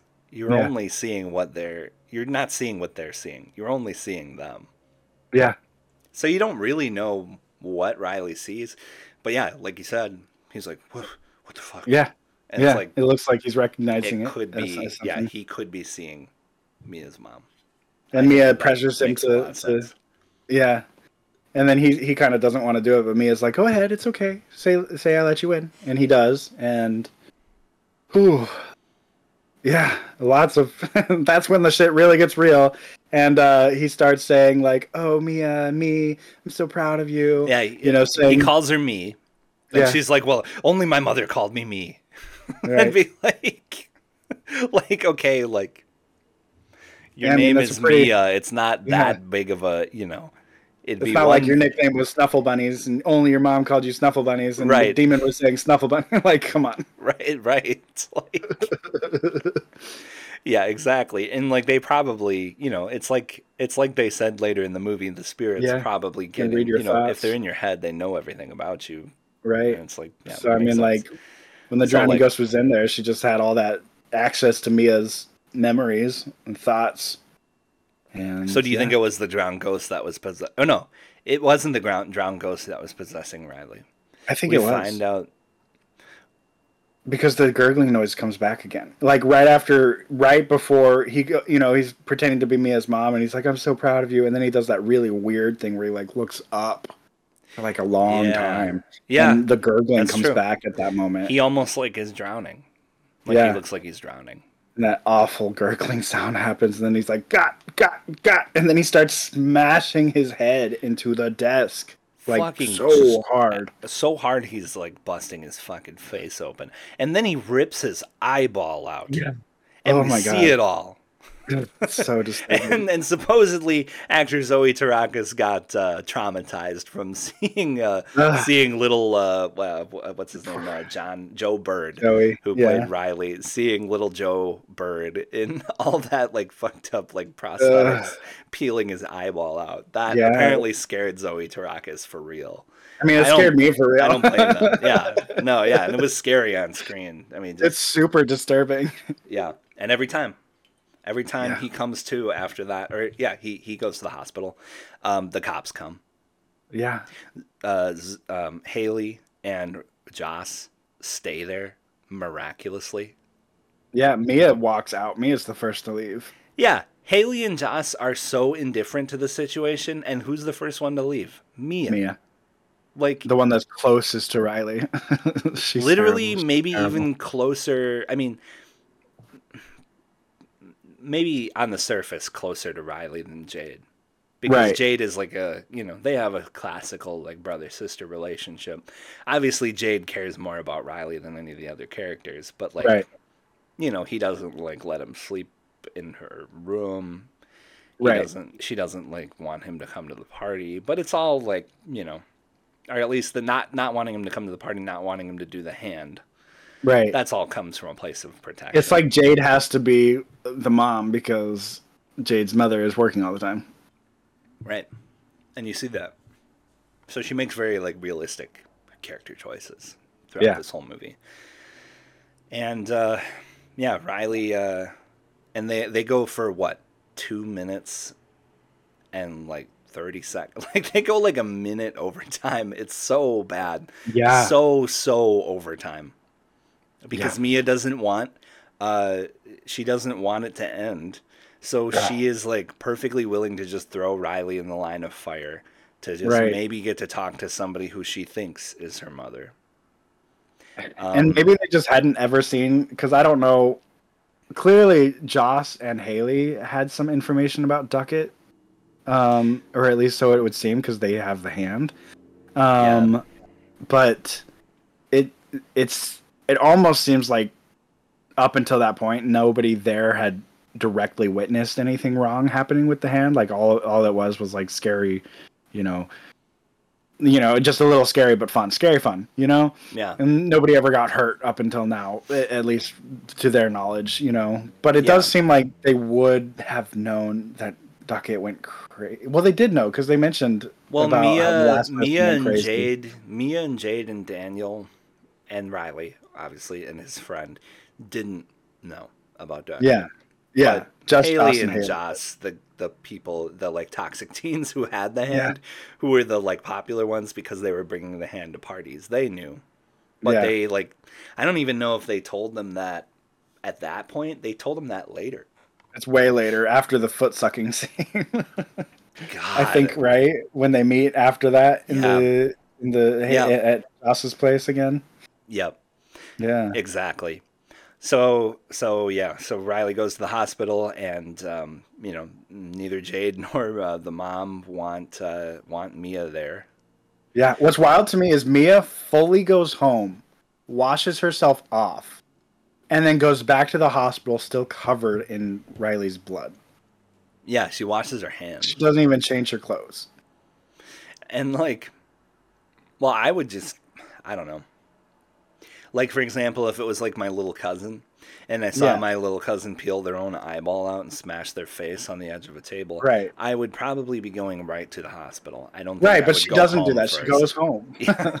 right the we- she does the weirdest thing ever, which is she goes home, sort of cleans herself up, but keeps the same clothes on, and then reappears while this family who probably went straight from you know uh, Jade's house to the hospital undoubtedly Um, yeah, and like I don't know, it's just so thoughtless. Like if I were Jade's mom, I would be pissed too. Like you're not even gonna clean yourself off before coming, like to try to like make things right. Like what is your problem? Like what? Yeah. Yeah, and and I mean the mom. Well, Jade obviously knew because Mhm. Mia and Jade had the argument about whether or not to let Riley uh, try it. But Mhm. nobody was going to tell the police that you know there's this hand that's possessing people, and that's why Right. Riley is all you know why he's all beaten up. I So guess the they just said that he had like a spasm or something, right? Yeah, the basically like they don't get into it, but what you find out through context clues later is that like you know, the story that everybody went with was that Riley had a, a psychotic breakdown. Yeah, and that he had a breakout, which is that. That's a big. That's a oof. That I mean, like I get that psychotic breakdowns. There's a huge range of what can happen to a person when they go through something like that. But I mean, like for a 14 year old to have this kind of psychotic breakdown would just be so terrifying. like the poor mother. Like Right. oh my goodness. And the mom knew that Mia had like done weed or whatever. Yeah. Mia was a little weird. So like she naturally was like, well, um What did you give him? Yeah, like she just Yeah. assumed that he, he took drugs because they never experience he, he never exhibited any signs of like mental instability before uh, this supposed psychotic breakdown that she wasn't around for. I mean, that's just terrible. So then she was like, "Well, okay, like who attacked him?" You know, because like she's just it's just so like hopeless. I feel so sorry for the mom because just imagine like being at work and like you know you're like you're convinced that there's going to be a party at your house and nobody's telling you, and then you find And out you get a call a few hours later. your like little son had like the shit beat out of him and everybody is just saying that he did it to himself like I thought he died. Like literally, I thought after up until we got to the hospital when I Oh, was yeah. first watching it, I was like, that kid's dead. That that's a Yeah. dead child. First time i watched it i definitely thought that So like, like, when he peeled his eyeball out which Oh by the way is very graphic and you So see the kid rip his eyeball out in Yeah. this movie it was like yeah he's he's dead he's Yeah. absolutely I thought he was dead. no yeah he's not dead he's in the hospital And then he's in the hospital, and his face is so messed up. It's hard to look at, actually. And it's He's like in, that for the uh, rest of the movie. He's very difficult to look at for the rest of the film. yeah he's in some Um, pretty gnarly prosthetics but it was really Yeah. really really well done Yeah. Um, so yeah, she gets kicked out of the hospital. You know, the mom's smoking. Um, she's mad at Jade. Jade is mad at herself and everybody. Yeah. Mad at Mia. That whole segment too is another bit where they're just like drenched in rain. Everybody's drenched in rain. Like yeah, it's raining at the hospital too, isn't it? Yeah, because uh, uh, The water spirit. Jade's mother goes to smoke in the car, and Jade comes to talk to her, and they're just sitting there in silence. They don't even talk; they're just sitting there in silence, and the rain's pouring down. Jade tries to put her hand on uh, her mother's hand, and her mother Yeah, like, rips her pulls hand away. away. Ugh, so heartbreaking. I mean, like, It's also sad. though, like, yeah, it's a moment where like I can understand because that's that's I. I mean, get it. like I get it. the scene stresses me out, and it's fiction, and so like if I was Yeah. living in it at, as any of those characters, I think I would be out of commission for like a month. Especially if it was my son. I mean, yeah, just grim. And I wasn't there. grim. Oh, just Right. grim. Just so, so, grim. grim. So so then um, you know Mia gets kicked out. Um, Daniel's gonna go. Daniel can't go home because he told his parents he lied to his ultra Christian parents said he was going to his cousins. Well, I can't go home. They're gonna know something's up. Mia's like, well, can't you just stay at mine because like I'm really lonely and scared. Mhm. And he's like, I don't want to do this because you're my ex, and like Mhm. our simultaneous best friend is my girlfriend Yeah. now. So, um, but they go, yeah, and you know, they go and they go back to the um, uh, to Mia's house, and Yeah. nothing happens until So they're like laying in bed together, but they're doing the thing where it's like foot to head. So they're yeah, the So, very like- like the very safe, yeah. non-sexual laying in bed where you're foot to head. But she uh she sees his leg there and decides to lean up against it and and just put her arm against it, I guess, to feel that touch. And uh when she does that, she notices something in the corner of her room. Fuck me. like just, that that moment is so scary because you th- you know you see that and the the figure is immediately visible, but you know you're like And it's the- it's the a pile of drowned. Yeah. it's the drowned spirit. Ugh, and she's crawling towards her. And But the great thing about this movie is, is like if Wait. this was made in the two. Uh, sorry, what? There's another part just before she sees the drowned ghost walking towards her, where she has like a mild dream sequence. Oh, where oh yeah, the dream sequence is crazy Yeah, too. She like, she like flies out of the bed, and then suddenly Yeah. it's like her and Daniel standing, and then they kiss, and it's like just all And she hears her dad banging on the door, trying to open up for her mom, and the scratching on the door happens. And the dad gets the mom out on the floor, and it's the mom in one shot, but then when it cuts back, it's Mia on the floor. Fuck. Yeah. And the dad, like when he has the like when he has her mom on the floor, he like looks at her like all Yeah. stone face, and it's like Yeah. wow. He looks angry almost. The dad Like- didn't speak a lot, but he was a great, great Yeah. actor too. super good. Ugh. Um, and then, and then, um, you know, she wakes up but it's a false awakening because in the corner, uh, lo and behold, there's our fucking terrifying, like big, disgusting, drowned uh, spirit. Yeah. And like, and the great thing about this is, if this movie was done in the early 2000s, the spirit would be like, "Rah, rah, rah, rah," like and like crawl really fast towards Yeah. her because it would be like a cheap jump Some. CGI crawl. Yeah. But this like practical, freaky, freaky monster just Yeah. like slowly crawls towards her, like into the moonlight. So like it's just like, like it's Yeah, very it's just so like horrifying. it's not like yeah, it's almost scarier because it doesn't feel cheap. It just feels Yeah. like holy shit. And then the ghost immediately goes to Daniel's foot, It eh, shoves the whole goddamn foot she in her starts mouth, to like eat his foot or like suck on his foot. intensely sucking on his foot. I hope that was a gross. fake foot. I hope that was a, a fake foot because, I mean, g- props on that actress. I mean, she sucked the toe real well. Um, yeah. it was Oh. so disturbing though. it was it was. and then Uh, they, I don't, yeah, they, that was a, that was an intense foot uh, sucking scene. Watching it the second time through, I realized how good my brain is at blocking things out. Because this was a movie that? I forgot about so much. I forgot about how intense Riley when he freaks out the first time was. I forgot about Riley in the bathroom, which we'll get into later. I forgot about the foot sucking. Um, this was a movie that I was literally like, like on the verge of recommending to my mom because I was like, "Oh yeah, it's scary and there's some blood and probably some language and that's why it's rated R, but you'll be fine." Yeah. But then watching it through this time, I was like, "No, no, no! I can't recommend this movie to anybody I know that isn't already into horror." I must 'cause it is just, so I. I know what you mean. I must just be like brain rotted because I watched this in the theater and it was like, that wasn't too scary. No, it it's me disgusting. way worse the second time, though. yeah, I watched it again and it, like, you know, it was just disgusting. like, so gross. so gross. like, The yeah, that, you can't, this is a, this is a scary movie. yeah, don't recommend this to your parents. Unless they're horror fans, Yeah, in which case they'll love it because it's great. yeah, it is great. Um, and then, uh, she, and and, and like, she wakes out. up. Yeah, and it's actually her sucking Yeah, Daniel's foot. it's Mia sucking on Daniel's foot. Of course, because the drowned spirit is within Mia. yeah, Um, so it's Mia sucking on Daniel's foot, Ugh. and he wakes up, and uh, he's understandably mortified.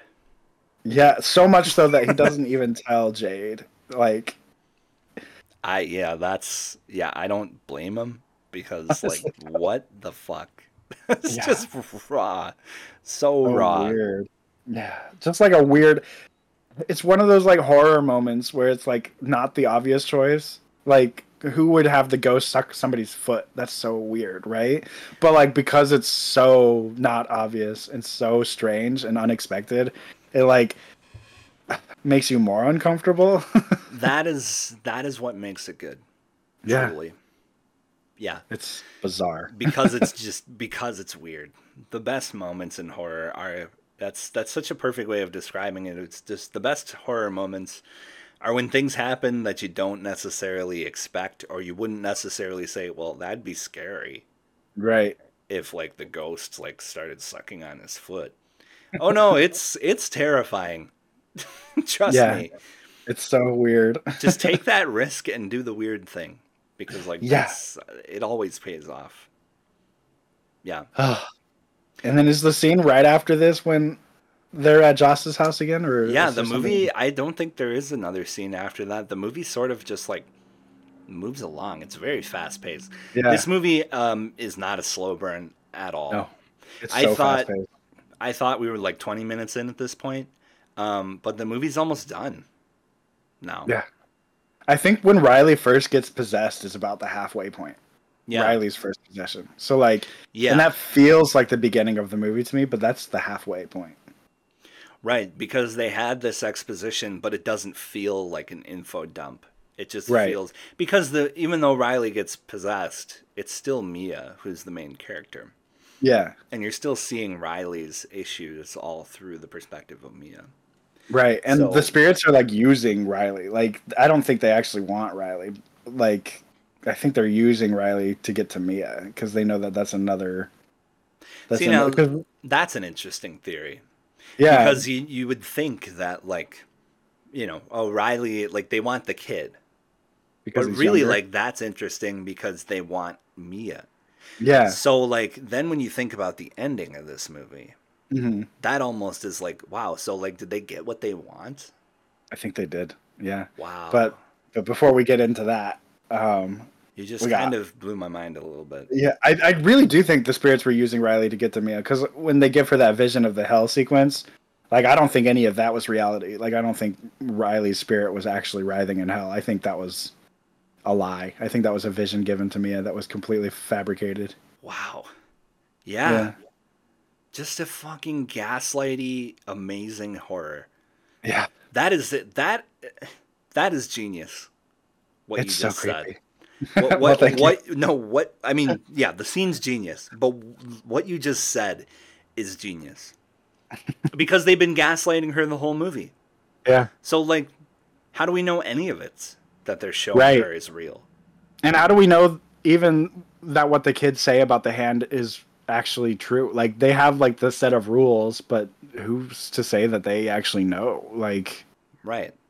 Is that, that what, really the rules, or are they just right. looking for, or do they just think it's the rules because they just so happen to like coincide with the spirits just latching on to people who are vulnerable? Right. Like, I don't know. I think the 90 second rule is probably bullshit. Like, I think the spirits could probably stay if they wanted to, no matter what. Because yeah. it seems like even when they're not interacting with the hand, there are times when the spirits are around. Like, when uh, right after she um, does it for the first time, doesn't she see like a, a, silhouette of her mom outside like a frosted glass window? Well, yeah, yeah, she starts to see things. Like, yeah, you know, all the time. That's the yeah. So in the very next scene, that's like the first thing she says, right? Is like, yeah. Are you guys still seeing stuff? Still and seeing stuff, and everyone's like, like, "What the fuck?" yeah, no, yeah. no. And but like, but also like, she did go over the first time. Yeah, she went over like 13 seconds over. But do the spirits? I mean, but if the if the 90 second rule is real, do the spirits just make sure that those vulnerable people are there for nine, more than 90 seconds? I'm wondering if that's just how long it takes like a spirit to like read all your thoughts or something. Like yeah. And like if they don't know, maybe like it's kind of like a like being in the ghost world, I don't know. We're getting really into um, you know, theory theory theorizing here. But like um It's, it's if, great because it's all conjecture, but like they don't it's not conjecture for no reason. It's what the yeah. characters think. So it is still but, important to the plot.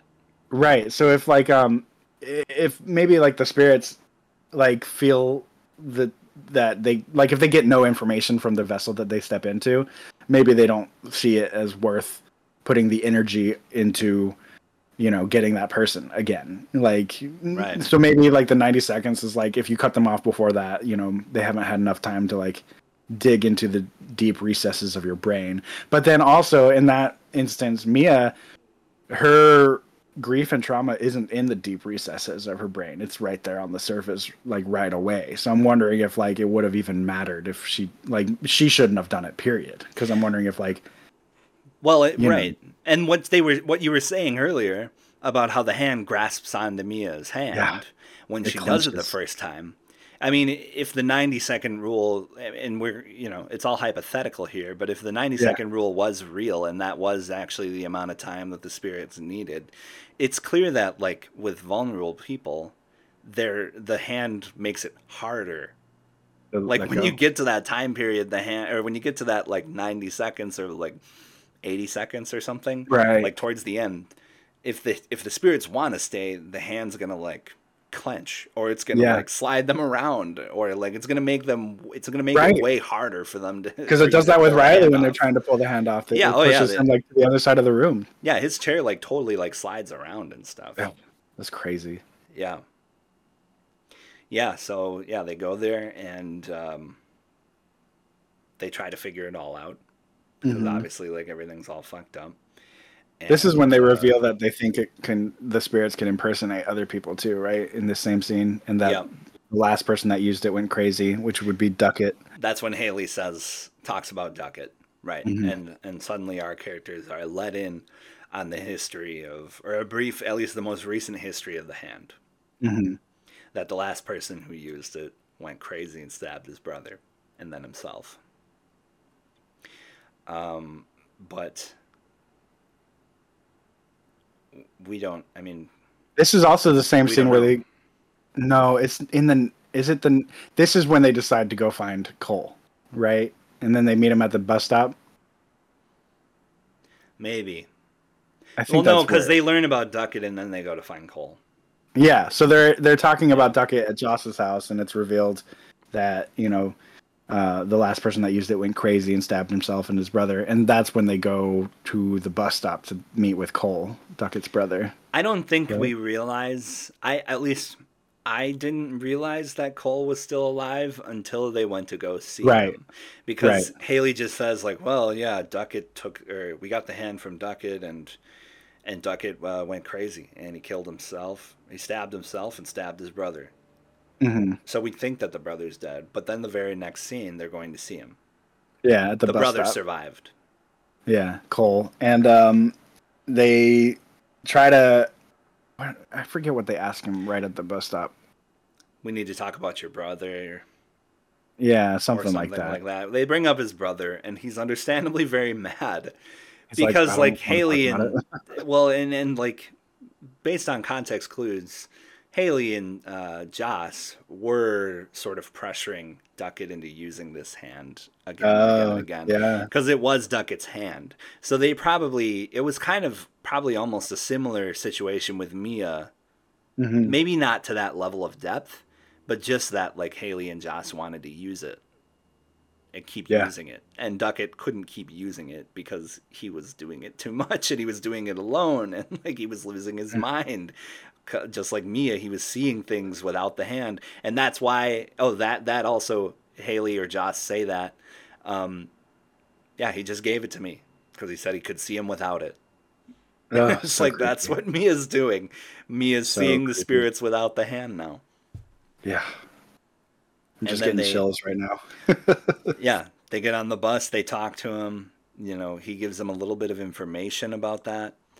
Um, and then, Yeah, he says uh, that um, if if if Riley stays away from the hand, he'll be fine. He says that Oh, the spirits get weaker the longer they're in you, and That's eventually he'll be better. yeah, Yeah. that's the info he gives them. Like, the And is the next shot in the they are. bathroom with Riley, or was that prior? Yeah, I think so. Yeah, so like he's in the hospital, and then uh, he they're giving him a you know a. Uh, I think he's back home even, and they're giving him a sponge bath. No, it's at the like hospital Is it? because there's a big drain in the middle of the bathroom, and then the nurse Oh, I guess that's- in. Oh yeah, I guess that's fair. But like they're giving him like a bath, like a cloth Yeah, bath or like a something, like a sponge bath. washcloth bath, because you know he's comatose. Basically. This scene fucks me up so bad. So the mom leaves the room, leaves uh. Jade with her, you know, destroyed, um, physically and mentally destroyed brother, little brother, He's so mangled. and he comes to, and he starts to try and kill himself again. He immediately starts banging his head on. Uh, he bites his. He starts to bite his bandages, and then he like starts to smash his head on the wall, and, And then he starts slurping the blood up and yeah. laughing. Oh god, there's like yeah, there's shards of like ceramic in the blood, and he's like licking it and laughing. I had to watch this through my fingers the second time through. and we get uh, we get the psycho callback of the blood coming down the drain. yeah, the drain. Apparently, that was one of the longest shots uh, it took them to do. Um, because they just wanted the Well- blood to fall right. Yeah, um, there was. Yeah, apparently it was just like. Uh, so Kubrickian of them. Yeah, it's so funny. Um, such a disturbing scene. Yeah, well, um, it's it's the drain shot took half a day. Wow, Yeah, the iconic montage took two hours. The shot of the blood, the shot of blood pouring down the drain took twelve. half a day. Yeah, wild. Um, Unreal. oh man, that bath scene. That was brutal. it's so brutal. It's like legitimately traumatizing. it's like actually hard to watch. yeah, it's just sad. This has got to be one of the mean meanest horror films to come out recently, and I actually think uh, that's really interesting because the reviews of the new Exorcist are coming in, and people are saying it's really toothless and you know kind of tame. And I think that's really interesting that we have this movie Talk to Me that is new and fresh and i think in a big way can have the same social impact that the original exorcist had where people were just like horrified and like gagging and like that's what we you know, need i mean because yeah. the exorcist is such a crazy ip inevitably it's going to be toothless because they need to make money and right. so in doing so they're going to make it accessible to the most amount of people Right. And so people who are fans of the original Exorcist are not going to like it because it never can be as groundbreaking as the original because it's just it's company right. controlled, really. That's why I'm so glad Talk to Me exists because I feel like it kind of uh it's the demonic possession film that's horrifying and disturbing that we needed in this time. It really it really is a possession film yeah. for the modern age. Yeah, it's so messed up. But that bathroom, oh my god, that bathroom scene. I hate scene. it. it's so good, but I hate it. I loved it because I hated it. I, I yeah. love to hate it. Exactly. Um, and then and then after that after that they meet at the train station, right? And Haley mm-hmm. gives uh, Mia the hand and uh, they're just like, just keep it. Mia's like, yeah, I'll give it right back and Haley's like, just burn the fucking thing. Yeah. I wonder if it can. Like, I wonder how the hand could be destroyed if it can be, because I don't think plaster. I don't know. Would it burn? I don't think so. Would it turn to ash or crumple up at all? But I don't know. Clearly, spoiler alert: the hand isn't destroyed. Oh yeah, the hand's well and intact by the end of this film. Yeah. And being used uh, somewhere else, somewhere completely yeah. different. Yeah. like, wild. Completely different. But but yeah, I think this is when when she gets the bag, when Mia's given the bag again, she goes back to the hospital. That's when I noticed it was Duckett's bag. Because it shows the shot from behind as she's walking up to the hospital. That is and crazy. It has yeah, it says Duckett on it and it has a bunch of drawings of like demonic faces and stuff. So that's all I didn't Duckett's even I didn't even realize drawings. that the second time I watched it, which was last It's so night. crazy. Yeah. Yeah, the, the attention to detail in this film is really really crazy. Oh, they're and another thing. They're great filmmakers. They're going to go on to do oh yeah more amazing things. They're going to become legendary. If this is their debut, yeah. this this is incredible. like yeah. I'm incredible. Very, I'm very excited. Like yeah, that's it. I'm gonna go see every Rakka Rakka film that comes yeah. out because I love Talk to Me so much. I am a, a Philip fanboy forever. Yeah, same. Who's Ari Aster? Who? we still love you, Ari. now I love you, Ari, but I got some. I watched Hereditary, and I got some feelings for on it. I got some. Criti- was this your first time seeing I, I got some critiques. Fuck no, it's like my fifth time seeing it. Oh, okay. But as uh, as we do with Hereditary, we notice something new every time we watch it. Right, I'm right. not going to get into that on this podcast, but I have. we'll have to cover Hereditary one of these days. I got a critique on Hereditary. Gunch has a critique on Hereditary. Anyways, so back to talk to me. like, I'm so interested in this critique. We'll definitely have to get back to that on a future episode. Um, oh but, yes, um, absolutely. I, I want to cover Hereditary as soon as possible. So that would be a worry. blast. I love. I just love Hereditary. Fantastic. Um, but anyways, but yeah, so she gets to the the the room and the, his hospital room, and he's got bite marks all over his arm, and that was something that was really interesting too, because apparently they didn't have enough money in the budget to hire the makeup artist to reapply the bite marks over and over again. So for like a couple weeks of filming, he just like wrapped his arm in a bag to shower. Wow. And like those bite marks were just on his arm for like a week. That's commitment. yeah. Uh, that is insane. that is insane commitment. They, just, they didn't have to cut any corners because these actors cared so much. Yeah. like... Oh, another thing they did. Uh, now that you mentioned that, how much the actors cared about is they gave Sophie Wilde the note to like not sleep before filming. So like she would stay up all night between filming and then come back to film What? having not slept. That's insane. it's not. It's so crazy. That's that's Kubrickian. That's Yeah, not. it is Kubrickian. I, you know what? That's not good. Rakka No, Rakka. They're That's even laughing good. a little bit about it in the in the commentary, and one of them goes, "That's kind of a mean note," and he goes, "Yeah, it was kind of a mean note." Fucking nutcases. Jesus. Yeah, That's kind of a mean note. Ha ha ha. Yes, it was. Yeah. Ha ha ha. We don't want our actor to sleep. poor Sophie. That's fucked up, guys. Didn't That's even fucked get up. to sleep. But this is the scene where the the hell sequence happens because she gets to Riley's Mm, hospital bed. mhm. He's all bitten up and messed up, and they decide to try it again because they think that they didn't blow out the candle again. And I remembered, I told myself that I was going to like pay attention to that scene really closely because I actually do think they. But I forgot as well because I do think that I do think there might be a, a, a quick shot of somebody blowing out the candle at Riley's moment when he's freaking out. I think somebody does blow it out after they remove the hand, but I swear. That I don't remember.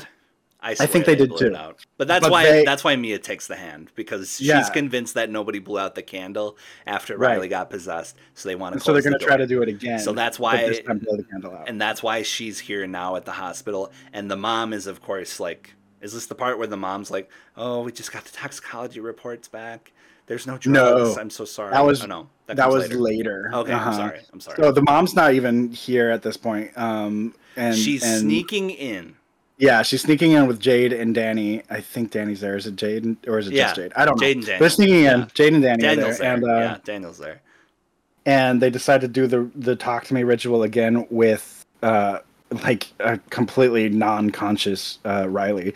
Uh, so they put the pa- plaster hand in his hand, and Mia goes, you know, talk to me, whatever. no she doesn't even say anything they put it on they they light the candle put his hand in her in in the hand And then they blow it out. and then they just blow it out and they're like well And they're like, I don't think that worked. yeah no and then. Mia decides she wants to do it, and she sees a little girl.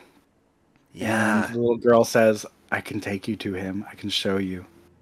And this actually is one of the most chilling moments of the movie. Not necessarily the hell sequence that follows, but the moment where the little ghost girl says, uh, "Where the little ghost girl goes, you let me in," and and oh yeah i let you in she does it herself. She didn't the- need Mia to say it at all. the really ghost disturbing. the ghost lets Mia in. Wow. Yeah. And Oh, that yeah, part blew my it is. mind. Oh, really chilling. Yeah. And I watched this sequence frame by frame today during the commentary. I, I, you know, set set it up so it would go through frame by frame on my Blu-ray player. So I, I, watched have to because it's sequence. so chaotic and disoriented when the ghost lets her in and she's Yeah. just in this like freaky red like death That was naturally lit with- like flames naturally candlelit. They said. fucking of course it was and Yeah. awesome so Horrifying. awesome this was like even better than that amazing scene in insidious where like they finally get into the demon's little workshop and like he's grinding his nails Yeah. while listening to tiny tim Yeah. that's what it reminded me of and we see like all the puppets and stuff because they're just Oh. in this freaking weird like uh, what would you call it like expressionistic Like hellscape. Yeah. Right. It's so fucking weird. It's really disturbing. and, And, there's um, all these like naked people like it Yeah. looks like they're like feasting on like riley uh, okay but wes watched it frame by frame i need you to Yeah. describe what you saw for me here because when i saw an interview they were saying well there were parts we had to cut out because they wanted to give us an nc-17 rating it was too disturbing and who knows if that's really real but I believe it. I believe it. After seeing this frame by frame, one hundred percent. i need to know i need to know what you saw Um, so for the most part, it is just a bunch of naked people clamoring over Riley's body and like reaching at him and laughing at him and screaming and like being creepy and gross. And uh, but however, there is three frames of a woman eating a baby, like a little baby wow eating a baby. Yeah, Eating a baby. And then there's yeah, and then there's another shot of mutilated genitals. Um, like I couldn't tell if it was man or woman because it was mutilated that that badly. Um, fuck and it's just two people standing, and you just see their you, you know pubic area. I guess oh my god say. and it's all bloody and, it's gutty really bloody, yeah, and cut up and nasty and and like God.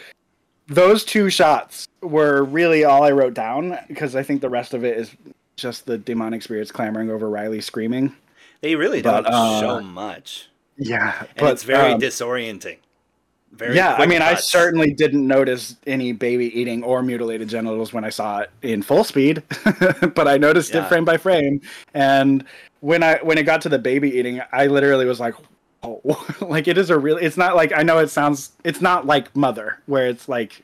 I mean, I get that that movie was pretty disturbing, but it's like Mother was intense. I love it. the way they do the baby eating in the hell hell scene and talk to me was just so it's just it's so uh, it's it's a really it's it's seared into my brain. Let's just say that. It's an image that i'm not going to have out of my head for a really long time. I need to go back Oh, and watch boy. this frame by frame now because yeah definitely. Yeah, I watched it twice and I did not recognize either of those scenes that you were talking Yeah. about. i wouldn't have if, they're so quick like the baby eating is literally three frames. It's three frames. And the mutilated genitals might be two frames yeah Jesus. yeah Yeah, so they just really just they just sneak in so much. Yeah. So so much. Well, and it makes sense honestly because like they're YouTubers.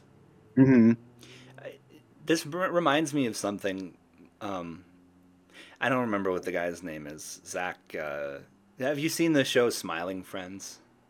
no So it's like a an Adult Swim. It's like Adult Swim's new darling. It's like Adult Swim's new like cult favorite. And their new rick and morty Yeah, like back when you know Rick and Morty didn't have such a fucking the fans weren't so like, annoying. Yeah. terrible, like annoying mainstream. You know, you have to have an IQ of like over 110 to even enjoy Rick and Morty. right. It's for I- smart people.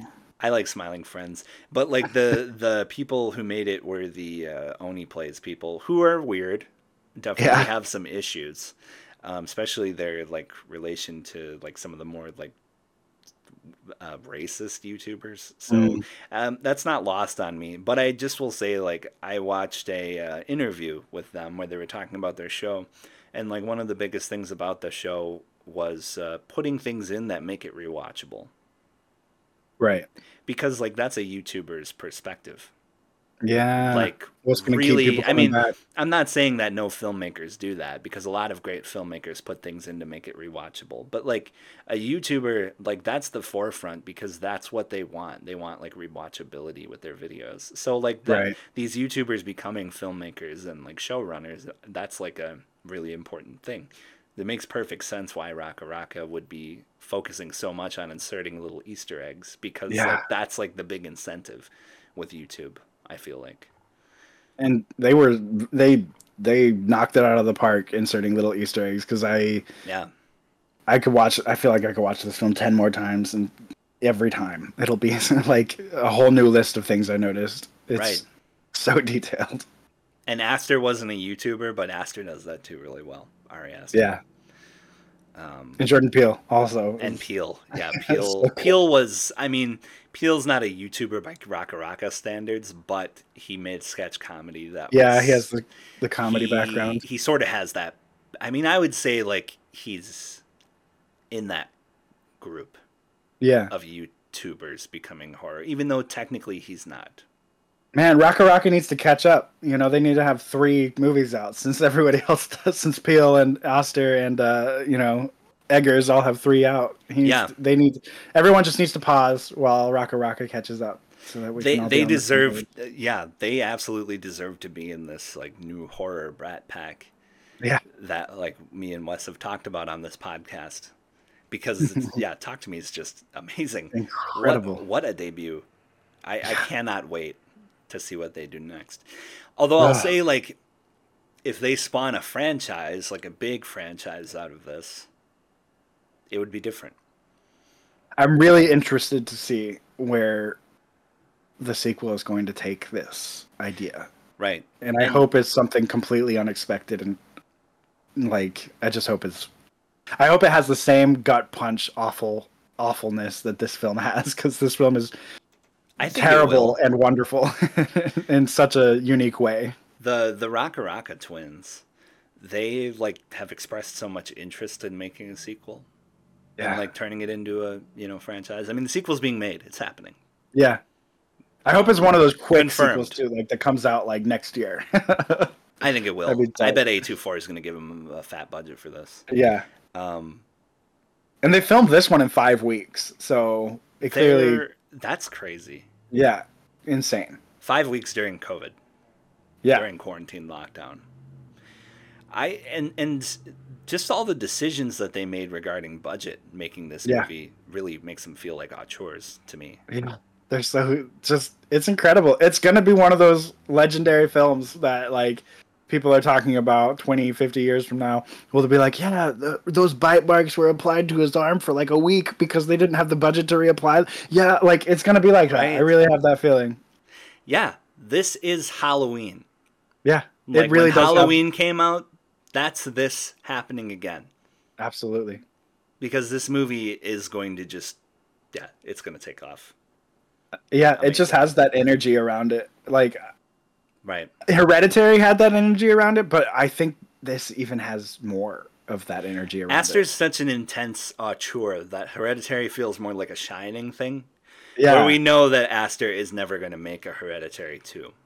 right But he's going to be recognized as a great filmmaker. Oh for 100% years to come. But Like- like, the Rakka Rakka guys are like the like Carpenter Yeah. right now. I feel like that's the it's comparison make so intense because they the- they made a film that just it's so relevant, and I think it is speaking to a lot of people. yeah I mean, there. I mean, this five five different people asked me to make uh, to do um, for us to do a podcast on this. Yeah. This is an Yeah. audience uh, suggested uh, special bonus episode, so that alone should tell you it's I mean- it's clearly speaking to people. I'm really glad you guys did because I honestly think I would have waited until like right before the sequel came out to rewatch it just because it's so terrifying. Um, Yeah. I'm glad I've rewatched it sooner because my goodness, um, my brain clearly blocked out the first viewing so much of it. so like when I was watching it this time, I'm like re-traumatized. There were Um, definitely things I forgot about too in it. Yeah, so intense. Like Yeah. I don't even know how I managed to forget the the bathroom scene with Riley slurping up his blood, but I did. I managed to block that from my memory. That scene is so freaking crazy. But yeah, It's like, like- it's just, but it's so tight too. I mean, you yeah, just, it's over before you know it. right. This movie, like, there's no drag anywhere. Not at all. It's such a like. Remember in our first episode we recorded the big long one where I said something about which is which is actually three uh the th- the first three episodes we Yeah, recorded our first uh, three parter. season one uh part one two and three was one eight hour recording just so everybody remembers So at some point in that recording, so I don't know which episode off the top of my head it landed on, but I remember saying that when I was a kid, I wasn't like allowed to watch horror at all. So I just had this envisionment that like I just imagined that all horror films were like this gauntlet of like violence and dread and just bad feelings. and like when I finally grew up and started actually watching horror films, I realized that they weren't that, that they were really a lot of them were just kind of silly and fun.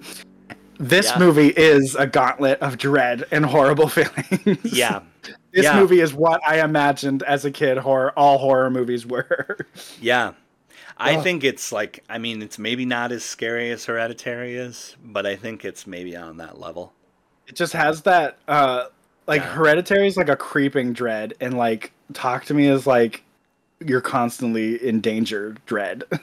yeah yes i i feel Ugh. it's just yeah it's very visceral yeah. a lot of body horror Yeah. God damn. So a lot scary. more than I thought. Like after the first time I saw it, I was like, "This is just you know." There were some creepy moments, but it's nothing. You know, nothing. I, I didn't think it was nothing special. I thought it was fucking amazing when I saw it the first time. right. But I didn't think it was. You know, I thought it was just a thriller, more like. Yeah. No, no. This is a full blown horror. It's like it's one of the meanest horror films to come out, I think, in recent memory. Yeah, it's super mean spirited and But it's- incredibly but it's good. like yeah, so good. Um it doesn't and- feel venomous. no, it's not like toxic like it doesn't have like bad ideas. Like it's not trying to, you know, like I don't know. uh, it's just so mean. I don't know if you've ever seen like Terrifier. Yeah, I have, unfortunately. Yeah, okay, so you're with me on that. Like, I'm not a fan of Terrifier either. That Yeah. movie feels mean. Yeah, that and the way movie of it just like feels venomous. It just feels like it has like bad Yeah. intentions. like, but Talk to Me feels like it's. I mean, it doesn't feel like they're like. It doesn't feel like an evil movie. right. I guess I mean like it's so mean spirited in the sense that like like you It's don't really dark. get relief Yeah, as an audience member at all. Like some of the characters, some of the side characters at the very end, it looks like maybe they had a slightly happier ending, but like as an audience not member watching Mia, this though. you don't get any relief. Yeah, Mia, Mia's Mia's doomed. 100 like oh it's so Yeah. horrible but um so we did the hell hell scene right mia comes out of that hellscape and it's like riley's suffering i need to save him we got to you know uh i have to save what is her, what is her logic why does she decide that she needs to kill him to save him She's fully delusional. Yeah she's just and and you know what else is the her mom who's Visits actually um, we would say is actually the drowned spirit probably yeah tells her that he she needs to do it because That's right. because she'll she says I'll protect him And that's also the scene where she she asks her mom or who she thinks is her mom. Uh, she asks the spirit, "Did you kill yourself?" And the spirit says, "No, I would never." yeah and And, and, then that's uh, very important later. That's that's like right before where she Yeah. goes and she finally and the dad finally says to Mia like I've been hiding something from you Yeah, and he Here reads the suicide her note. suicide note it wasn't Did you notice- accidental she did it on purpose And right. Mia's and like, you- well, no, that's not true because, and he's like, why? Well, because she the told me. told me. Yeah. did you notice that in the Sad. suicide note? It opens with "It's Tuesday and it's raining." God damn it, the rain. The rain It's is Tuesday and always it's raining. around. That's how the suicide note starts. It's Tuesday and it's raining. Wow, this movie is so rainy. Yeah, it's so layered. The rain is so important. It's just incredible. That's insane. I guess I didn't realize how big of a role the rain actually played in this yeah, movie. I didn't realize it until I watched it the second time. I was just like, "Wow, the rain is eh, like it's never there until after Mia's first possession, and then it's always there." Yeah. Yeah. Until the very end. Yeah, and uh, um, because she, because after this, you know, she, uh, she gets her plan in motion, her insane plan. well, there's kidnap- that, there's that scene where she's in her bedroom and she's talking to her mom. Yeah, and her mom, uh, you know, who's not actually her mom. At least that's what we're theorizing here. Right. Or maybe it is. I mean, that could be a theory too. Is maybe it is her mom, and like, she's just corrupted in the, uh, you know, in this like sort of hand afterlife thing. I don't know, but I like the Right. theory that it's actually the drowned, The drowned playing yeah. the uh, playing tricks on her. Right. Um, I'm more inclined to believe that theory. So it's the it's the false mother telling Mhm. her, um, no, like I didn't kill myself. It didn't happen. Um, your dad is trying to kill you uh, right now. And then, like, Yeah. the door starts like banging on the slamming, and he's yelling, "Roar!" like it's so scary. So, want to hear a really funny trivia? This is from the commentary as well. Yeah. the the voice of the yelling when the dad's knocking on the wall is the same guy that did the Roxanne in Moulin Rouge. Oh my God! It's the it's the uh, the unconscious Argentinian. Well, it's it's the it's the voice right before like the big dramatic bridge in that song that just screams Roxanne. That's like that. is is that that actor who's singing that? No, it's not Oh, okay. Toulouse. Um, No, it's John not Toulouse. It's uh no, it's not Toulouse. Or, it's sorry, the, uh, the other actor. guy. Yeah. it might actually be. I don't know, but um, Wow. but yeah, that's what they said in the uh, in the in the commentary that that the guy the guy roaring on the other side of the door is the dad's knocking, or you know the fake dad, the trickery, the ghost trickery, is knocking is the voice of the guy that shouts Roxanne at the at that moment is That's- specifically what they said. That's amazing.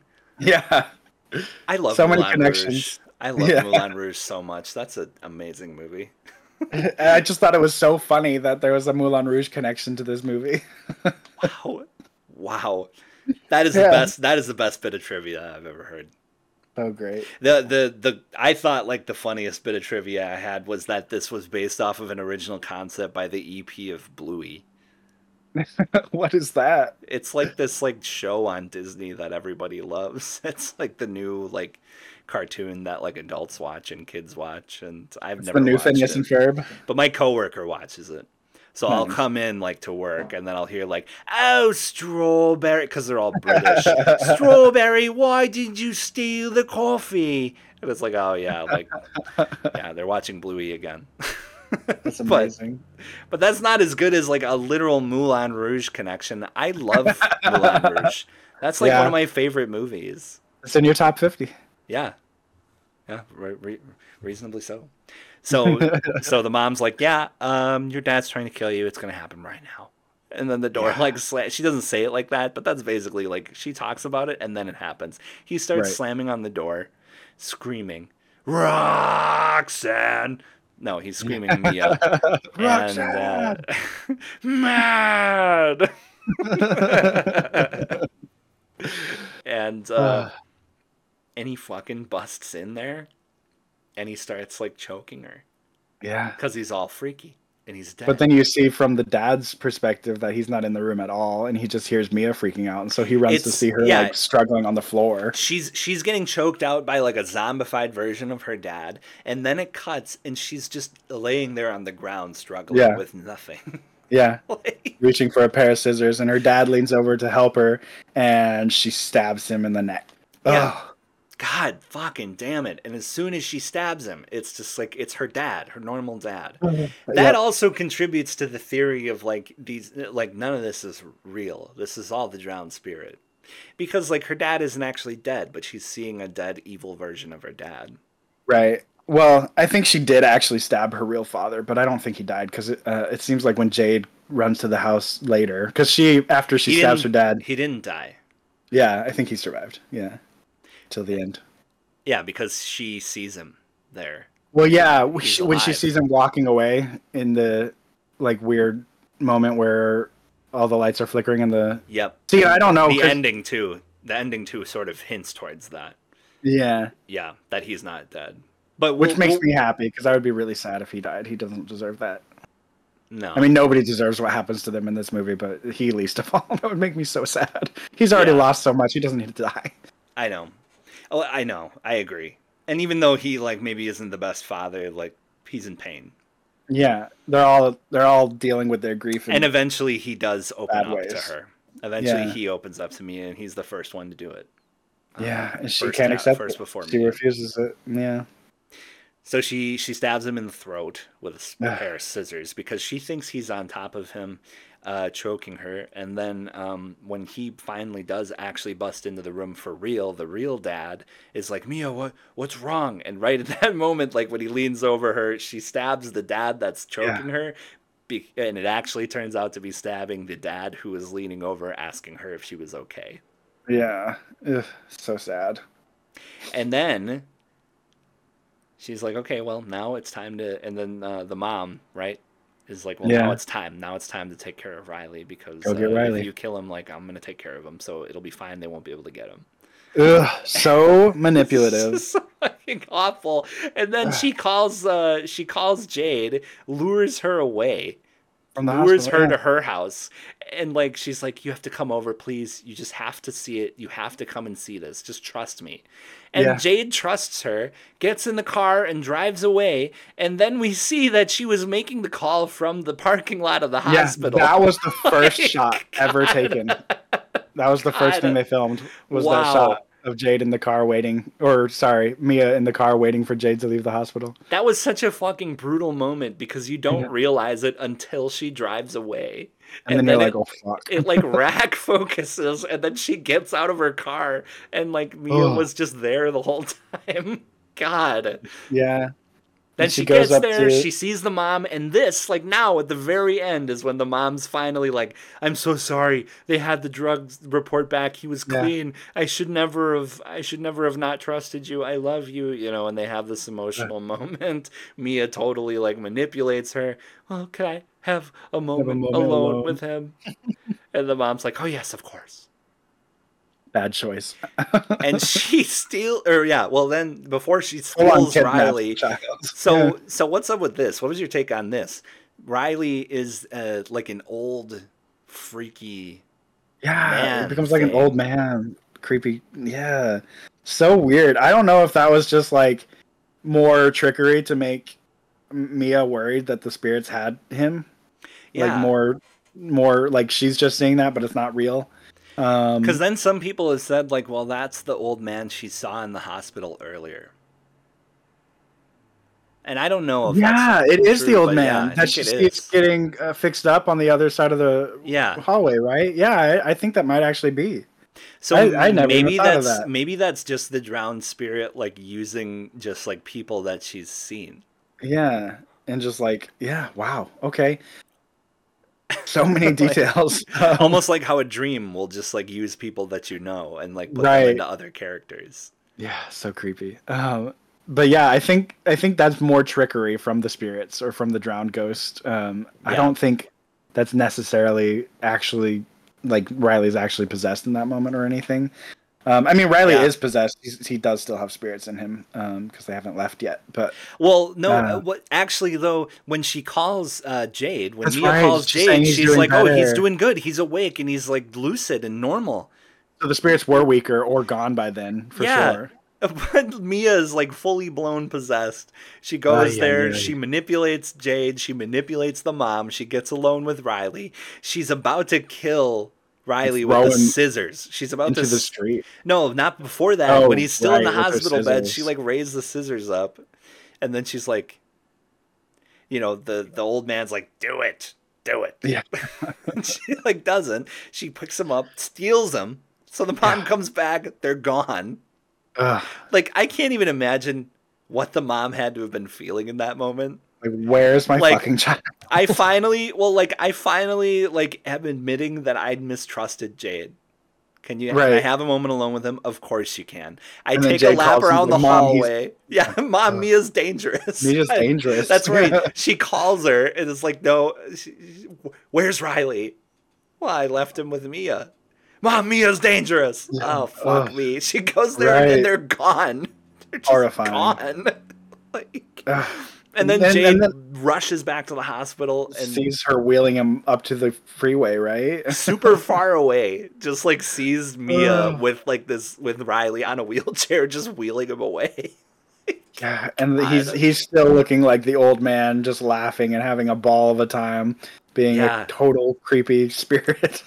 Yeah, and, and the drowned ghost uh, appearing once again as Mia's mother, puts her you know hands on her shoulder and says, "I'm so proud of you."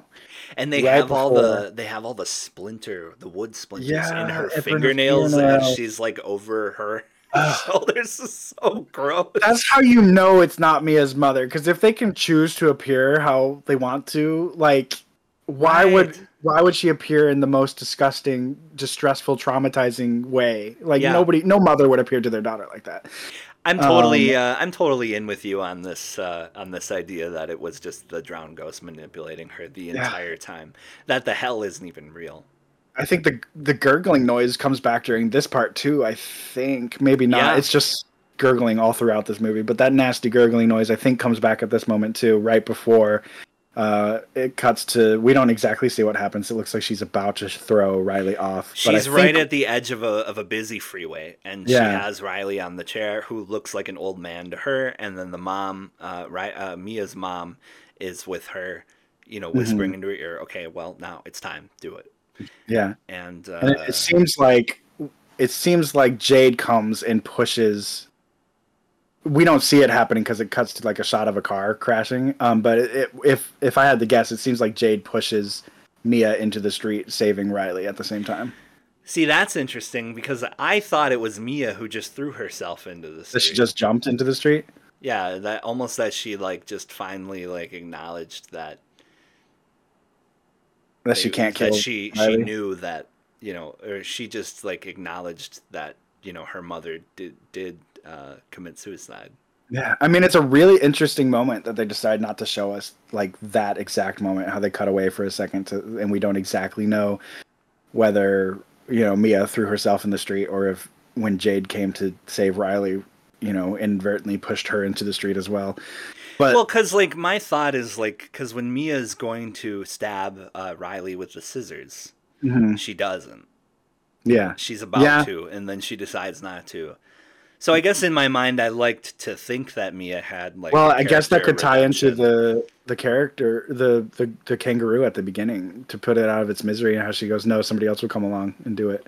Yeah. So I guess yeah, that could have been her like being like, "Oh, somebody else will somebody else will put Riley out of his misery," and just jumping into the street herself. That's yeah, that's I mean, yeah. Well, that's yeah. That's like, that's even like a sort of a dramatic irony because she was doing it to save. Riley. yeah, right. But yeah, you're right. It was ambiguous because Jade came up to them. Yeah. And was And she's holding Riley at the end. Yeah, Right. and then of course you know, you, you know, the car hits someone, and Right. find out it's Mia. Yeah, and that uh, shot, Jade the overhead shot. Riley away. Yeah. The overhead shot of Mia on the ground is like a direct mirror to the kangaroo on the ground at the beginning. Yeah, and she sees the kangaroo in the hotel when Yeah, she's it gives out. a little hop. It- so It weird. hops out of the doorway. That was one of those moments where, like, when I saw the trailer for this movie in the theater, and I just saw a quick shot of a kangaroo hopping out of a Mhm. doorway, it was like, yeah, like just Yeah, I love the weirdest shit. Like, Yeah, because Right. kangaroos are so. I mean, they're probably normal if you're an Australian, but they're so weird to everybody else, or at least to me. Right. Like it's a weird animal, and like to see one hopping out of blood with scary music going on, I was just like, okay, this is going to be interesting. But that even, like, pumped in the trailer even too. just like in this Australian movie, even if it's there as common as deer in Australia, you Right, have you this sort of weird movie, and then you see a quick shot of a kangaroo hopping out of a doorway that's all Yeah. bloody.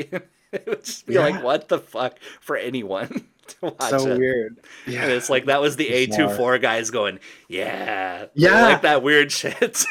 like it's so funny because apparently that one shot of the kangaroo hopping that was that was the only one real animal they had because the other one was a puppet um at so the that was a, beginning was that a real roo? yeah so that was a real Wow. roo in that one shot and apparently it took so long to get it to hop out of the frame the correct direction because it would hop the wrong way or it would just wouldn't hop all the way out of frame and like apparently it took a really long time to get that one take which ended up being kind of like the trailer shot because i believe that was in all the trailers right the weird kangaroo hopping. Totally. like it's I'm such not a gonna lie, striking image that's what sold me.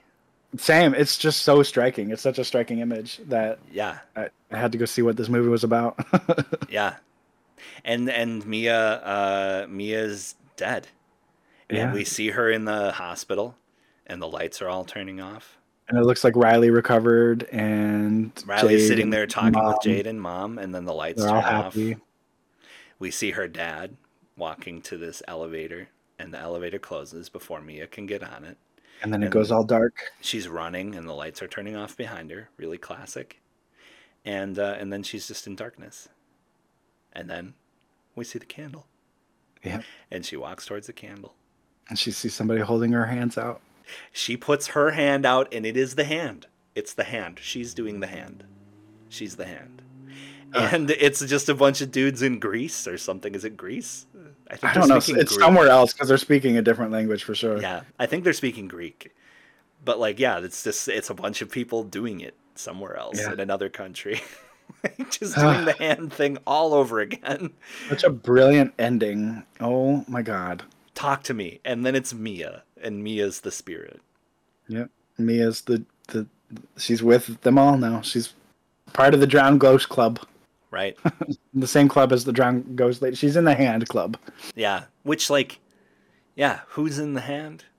Is it just Yeah. like spirits that get taken by the other spirits in the Right. hand? Is it is it a like communication device between living and dead or is it simply like almost like a jinn where it's like uh, an object that's collecting spirits but like more than one are in there. Yeah. I yeah, I would almost think maybe the second one. Yeah. When when I first watched this movie, I had this theory that it was like a metaphor for the internet, because Yeah. like we want to be someone else so bad, and like in doing so, we sort of become this like hollow, fake version of ourselves instead. Right. Which is like that's what I was thinking of like with the mom, like why it's like a fake version of like the mom. But then like you brought this really interesting idea that like it was the drowned ghost pretending to be the mom. Yeah. And the mom was never there. So like is it just something that like sucks people in and manipulates them and then is it I mean is it actually Mia in there? Probably, Yeah. but we don't really At know. the very end. Yeah. It's it's left up for interpretation. So it's that- just a crazy film, though. so good. really really great. Really great. I thank you for uh, recommending this to uh, to us. You Yeah, everyone who recommended this, thank you. And thank you, uh, Rakka Rakka, for making this. Thank you, A24, for releasing this. Yeah. I, I yeah, that's talk to me. Great. Yeah. So I guess I have like a few more trivia things that are kind of cool.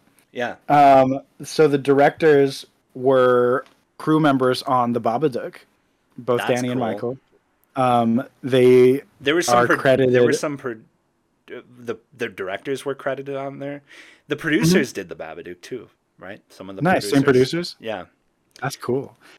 Babadook Um, but yeah, too. Danny like that. Phillippou did Casual Electrician, Oh, nice. and Michael Phillippou was the production runner.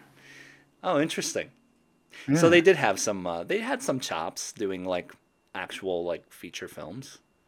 It right, wasn't and I think uh, the Babadook was also filmed in Adelaide. I want to say I could be wrong, but I think yeah, it was Australian, wasn't it? Mm, Yeah, Babadook was really good too. yeah, I uh, I really enjoyed it. just a fantastic movie. I I want I, I might I might have to make I might have to make a hand, do my chemical science man stuff, and make myself a hand. Yeah, if you make me a hand, if you make a hand, um, I I want to see a video of it. Um, Yeah. I'll- and then maybe I could to you. commission you to make me a hand because I would like a hand. I just feel like my hands. I need to find somebody with uh, more slender and longer fingers because Yeah, I like, If I did, I feel like my hands are a little pudgy for the talk to me hand. I feel that I got the beefcake hands. We got the beefcake meat hook hands. Yeah, this I, I don't know. Maybe my hand could work. I'm trying to like. It's hard to see because I can only see it from this. Well, I guess I can. see But if you did hand. it of your hand, that would almost be cooler. it would be kind of cool, right? And really, like, it doesn't have to be. I mean, it, it almost looked like a dummy hand was put in. Oh, yeah. was- I don't know if it was sculpted off of a real hand. It doesn't have to be a real hand because, like, it was coated in so much plaster or ceramic or whatever Right. it was. It kind of just looked like a shape of a hand. Yeah. There weren't any fingernails or anything on it. I just want to read every thing that's on the hand. I want to see it because I feel like there's more. I feel like there's clues on the hand. apparently, apparently, you can buy one um, from A24. They're selling replicas, which would be Is interesting. it screen accurate? Is it all the same writings that are on the hand? That's what I would be curious about because if it was it's exactly- all yeah, if it was the screen accurate replica, I almost would buy that. Yeah, because I want to read. I want to read it. I want to see what's on it. I feel like Right. I feel like there might be the rules on the hand, and maybe that's why the kids knew, like, why Joss knew the rules, like, because somebody maybe had written on the hand somewhere, you know, don't do it for longer than ninety seconds, or they want to stay. right. like that. That could have been something that somebody wrote on the hand. and that would be the most fucked up thing that A24 could do yet is doing the toyetic Disney thing and making you buy their merch to unlock different to unlock more of the movie. I'll just God. have to pause the movie a lot the next time I'm watching it and Yeah. zoom in on the hand and read everything that I can. And then make your own and just write everything that you see. Yeah, and then be haunted because apparently the guy that made the hand, the the the prop master, or whatever that made the first hand, who quit, uh, didn't like it and felt haunted by it. I don't I feel like that's I a little don't bit believe of like I don't lore. I don't believe that shit. Yeah, I think it's just like it's one of those things like how The Exorcist had like a priest come and bless the set every so often. Like it's just one of those Right. silly little. They got to throw that in there to make it a little spoopy. Yeah, scare the audience. Who knows? Maybe it was. I mean, yeah, maybe he actually did get haunted, and, and the hand is uh, actually haunted. But uh, but Sophie Wilde has. She said that she has the hand, and it's at her parents' house, and her dad was actually mad at her For because putting it in the house. because she's keeping it in the dad's house, and he says it creeps it creeps him out. Okay, well, I guess people are creeped out by the hand. Maybe, maybe I don't know. Maybe it's, like uh, that It's freaky. Wes looking. Craven's. Yeah, it's like that Wes Craven New Nightmare thing where, you know, if you write a story that captures a real demon, then the real demon is in the story. So Yeah. maybe Talk to Me captured a real demon. yeah right right or like what's that uh what's that um ethan hawke movie um So sinister sinister oh yeah, Sinister. where that's like one. yeah the demon comes out of pictures of the demon Yeah. films about the Yeah. demon now Any image of the demon Right. is a portal or to the you demon. or if you like put a picture of the demon like up on the internet he can come out Yeah. like, So the director said they have this big mythology Bible about the hand that is quote unquote so thick. That i believe they seem highly uh peculiar Yeah. Yeah. That's a good way to put it. Uh, I would love uh, I would love I I feel conflicted in saying this because I love how much mystery is surrounding the hand, but I would love if they published a book about the hand and we just got to read about the lore. I would read that. Yeah, if it was like technical almost. Yeah. It'd yeah, be like really if cool. it was like done like a history book. Yeah. See, now that would be something that I don't want now. but like want, after the series is finished. I want when something. there's like a ton of movies out. Like Yeah, if there's like if there's like four, I would look into buying. And that book got released, I would look into buying it. right because probably if- by the fourth movie the lore will be getting like uh oversaturated anyway by that time. Right. Although, like knowing these people, if they keep it tight, Right. we would just get little pieces, and we would just have like good, quick, like edge of your seat sort of stories. Yeah. all having to do with it. Well, um, is this movie worth losing sleep over, Wes? Yes, definitely. And you will lose sleep over it because it's terrifying. yeah, yeah, I would agree. I also, I'm sorry. Do you have any more trivia? I think, I'm, Um, out- I think I'm out I think that's about all of it. Um, for now. they said that. but more may come. Of course. What What did they say? They said that. Uh, like this is kind of nerdy, but I guess those neutral shots when Mia's talking with her mom and the camera's kind of like, you know, they're looking pretty much dead into the lens. Um, in the shot reverse shot, they said that they took that inspiration from Ingmar Bergman's Hour of the Wolf. Oh, And then when they screened it, everybody was like, "Wow, that was just like Get Out." And so they were like, "Oh, cool." so they were like, they were like, "We were going for Hour of the Wolf, but you know what? Get Out is a great thing to be compared to." So like, it was kind of like that. I I mean, was uh, cool. Jordan Peele may have taken that inspiration from Ingmar too. Um, I feel like he inspired a lot of like the elevated horror Yeah, big names now. I mean, Hour of the Wolf is just a weird, weird, weird movie.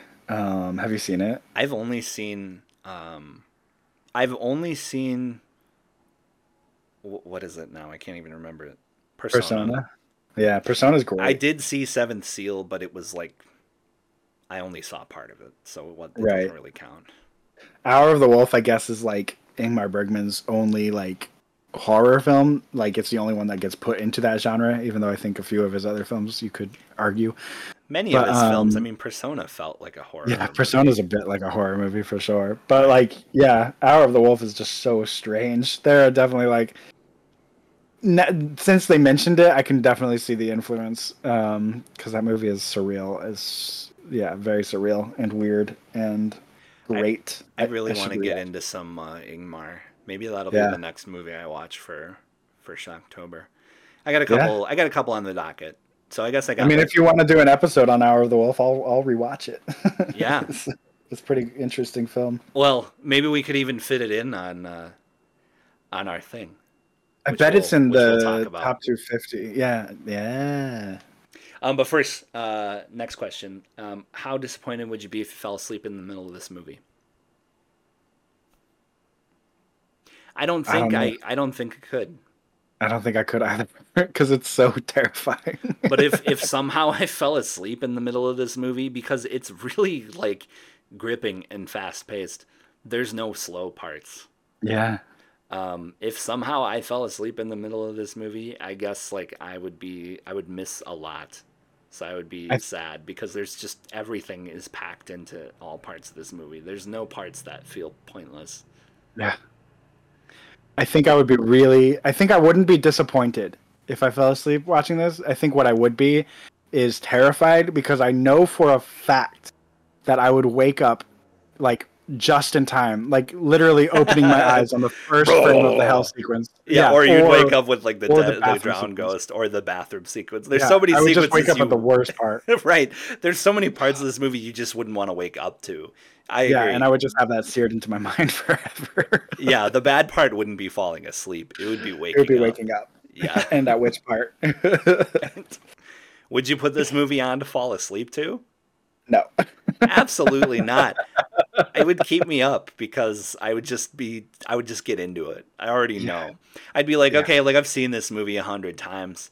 I'll put it on. And then like something would happen and it'd just be like, oh and I would just watch it and not fall asleep. It's it is it is just like that though. There's some movies that I do put on to fall asleep to. Like usually it's something I haven't seen in years, and I'll be like, "Oh, I love this movie," and I haven't seen it in years. But you know, since I have seen it, you know, I don't mind falling asleep in it. But then it always is like, "Wow, I forgot how good this movie was." Like the storytelling will immediately capture me, and I won't be able to sleep. And I think this movie, even if it weren't scary at all, the storytelling is so good that it would just immediately capture me, and I wouldn't be able to sleep. So it's it's not a movie to put on before bed for sure. It's not and it's not relaxing. It's like No. a thriller. I would say like it's a horror thriller. Like I would say it's very Yeah. engaging, so not really a good one to sleep to, but very good to watch. Yeah, it's so so dread filled and drenched in just it's just a very dense film. There's not a, a wasted moment in this movie. I agree. Uh, if you just listen to this movie, would it still be good? Sound design is incredible. It's Honestly, amazing. though. I think if you listened to this movie, or if you just watched it without sound, it would still be good. Yeah, it's the visuals are amazing and the sound is like for first time filmmakers. And I don't know about the sound recordist. I didn't research him, uh, so I don't know. Like the if this was his cinematographer is kind of a fresh person too. Yeah, this was like his third, Yeah. or like I don't know. I looked him up and he did like a, a, a couple shorts, but maybe this was his second feature film, and I was just like, wow, this film looks incredible for being a second feature. Like it's shot so gorgeously, the lighting is so perfect. Um, all the bits with the water, like that's hard work in cinematography. So like, wow, like yeah, just incredible work.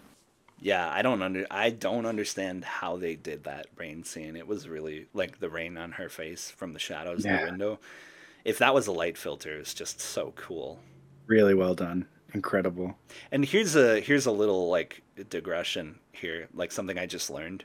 I didn't realize this. I haven't seen it yet, but Blue Beetle, um, the DC film, is shot by uh, Pawel Pogorzelski, the Ari Aster collaborator. The cinematographer. That's Ari Aster's for, like- cinematographer. that's like Ari Aster's favorite dude. It's like what Wow. it's the only dude he uses. Pawel Pogorzelski, and he was uh, the DP on Blue Beetle. Interestingly enough, That's he so also funny. was the DP uh, the DP on uh, Nobody with Bob Odenkirk. If you've seen that Huh. movie, That's really interesting.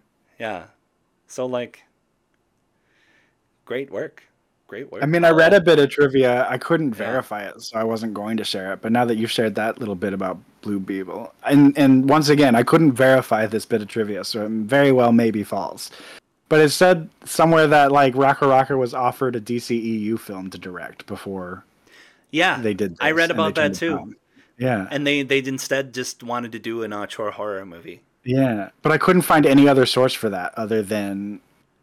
And I only spent like maybe ten minutes on that little trivia because there was much more interesting stuff that I could verify that I wanted to make sure of. Right. Um, but like, yeah, I couldn't verify that with anything else, so I wasn't going to share it. But yeah, I wonder if that was. I wonder if it was Blue Beetle. I wonder if they were going to do Blue Beetle. I mean, I, I feel like that's a nebulous, nebulous connection I'm making just because Ari Aster worked on, or Ari Aster cinematographer worked on Blue Beetle. That maybe they were. It, I'm just making a really weird stretch of a connection. no, but like, yeah, well, I mean, it makes sense uh, that they would just turn down a superhero movie Yeah, because they would, you know, they're action filmmakers on YouTube. Yeah. All their stuff is like, or most of their stuff feels like action. Like I thought it was mostly horror, but um, when I scrolled through, it's mostly action stuff and Yeah. superhero stuff. Like they do a bunch of Marvel themed stuff, and they always do like these crazy stunts and stuff. So it would make sense that they would get Penn to do a superhero movie, and then Yeah. because they're so weird and such Kubricks, such little Kubricks, they're like, no. they're they're the Grady horror movie that twins. I want to make. God, yeah, they're the real Grady twins. They're the Grady twins all grown up. They grew up, transitioned, and became YouTubers. yeah, and terrified us all again. Okay, well, what about if this film was animated?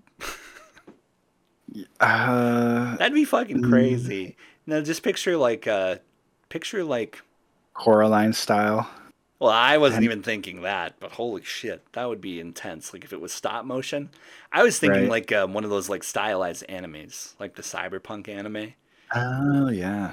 I feel like that would That be really cool. or like if you've ever seen the Animatrix, in the Yeah, style of like some of the 2D ones that are really Yeah. violent. I feel like that could be really cool. But it was That perfect like this too. Yeah, I mean the live action. They just shot the hell out of this film. I feel like I feel like an animated um, adaptation would would have been. I feel like an animated version would have been cool. But yeah, man, Yeah. they really flex their cinematography skills on this. So crazy. cool. Incredible. like it almost looked animated because of how fucking crazy it was and how like most of the effects were done in camera. yeah, and really well done. Yeah. What what if it was a musical? Talk to me, baby. Won't you talk to me? Some Dick Van. Dyke in there. I let you in. And Would there be like a water gurgle song for the gurgle ghost where he's like,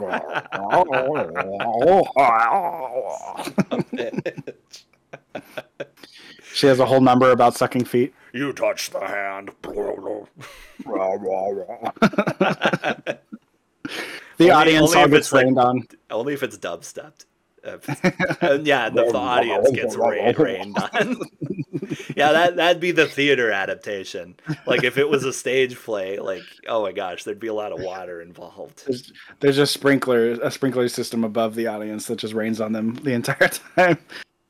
I was uh I was in a play. I don't know if you know. I did some play acting. Nice. and um, it was a uh, adaptation of um, of the story of Orpheus, okay. but it was called Eurydice. So it was the story uh, from her perspective nice. rather than Orpheus's perspective. But I played Orpheus, and there's a part where you know you go into the underworld, so it's very expressionistic, very cool. It was a really crazy set. But I go into this elevator that rains on me. Wow. It was hellish to get. so you had to get rained on every night that you caked, did the show. caked in Ugh. makeup because I had to have like white face, like paper white face for it. And yeah, and like a glittery tuxedo, like this big like tuxedo thing that's all like flashy and like coattails and stuff. Yeah, and then I'd have to go into the stupid elevator and like these this like crazy PVC rain device would rain on Yeah, me, like with that's real water. yeah, it was it was nuts. that's amazing. The things theater kids will do for theater. I know. That's me, the theater. I'm theater kid. Yeah. I mean, I've been, I've been there. I've been a theater kid. I was never in any of the shows where the water shit happened. Water shit. Wow. Um, where, where- I was never in any of those shows because uh, I wasn't very good at acting. So I didn't make. Uh, most of the time when I auditioned, I didn't get in. Um, but they did do. Uh, uh, 110 in the shade, which has like a rain scene at the end, and Oh, nice. they made it With- rain on stage for that. Yeah, Practical rain. Yeah with real That's rain. Cool. That's cool. Yeah. That is really I I love I love practical effects. I Yeah. really like I'm so glad that there's like a resurgence of that being Yeah. used now. That like filmmakers now, at least auteurs, are realizing that it's the way to go. I mean, Yeah. even big movies like uh like D&D. Did you see D&D? Yeah, D and D was a blast. I love D&D. I love that movie. The the so um, fun. Honor Among Thieves. That was great. And they used a lot of like practicals. Yeah. And it just so it's going to stand the test of time, even though it was a little silly. But uh, Oh yeah, it was really a lot of fun. Yeah. Well, now we have found the. I think we've decided on the structure, the beautiful structure of this podcast. Wes and I have compiled a list of a lot of themes. I don't know how many, but a lot of many. themes. We put it on a wheel for you. I'm going to share it here. We should give the wheel. Do we have a name for the wheel? We should give it a really mystif- mystifying name. I just called it the film themes wheel. But um, Wheel of future film. No, that's silly. The wheel of uh, the wheel, the film, the wheel som, the insomnia wheel, the insomnia film- wheel. It's called Well, the film themes wheel, but it's actually called the insomnia wheel. Or yes. the well, wheel of film themes. The the Wheel- wheel of film. Yeah. The insomnia wheel. Uh, We'll colon, workshop. colon the wheel of film. Parentheses film themes. The real wheel. Are you getting the noise? Yes. That's I don't know why that yes was so enthusiastic. The vibe. We got a vibe. It's the good for her cinematic universe. Good for her. Good for her. So, so we're talking like Midsummer, Midsommar, Jennifer's Gone Body, Girl, Gone Jennifer's Girl. Body. Yes, good for her. The women wins. I love it. Um, and and here's what we're thinking. So Wes is going to choose a movie uh, that would fit into this, and I like the vibe category. We have some that are a little bit more like structured, um, where it's more like you know something that's in Spanish or something that's in Chinese or et cetera, et Mhm. cetera. And then like something like the vibe, it's uh, it's a little more open to interpretation. So Wes, you're going to choose a film, and I'm going to choose a film. And our next two episodes, and maybe we'll get a guest. So maybe it'll be three. But our next episodes are going to be a film dealing with or somehow encapsulating, in our opinion, the good for her cinematic universe. Yes, good for her. I'm excited for this one. I love good for her movies. I do too. And um, I already know what I want to choose, but maybe you'll choose it. But uh, yeah, I definitely have like a favorite in mind for this. Um, Hell yeah. absolutely. So, so that was the uh, Filmsomniacs bonus, the second bonus episode on uh, audience choice on uh, Talk to Me. Talk to me. So creepy. Talk to me. That's my best gurgling ghost noise. That's not- literally the sound it played.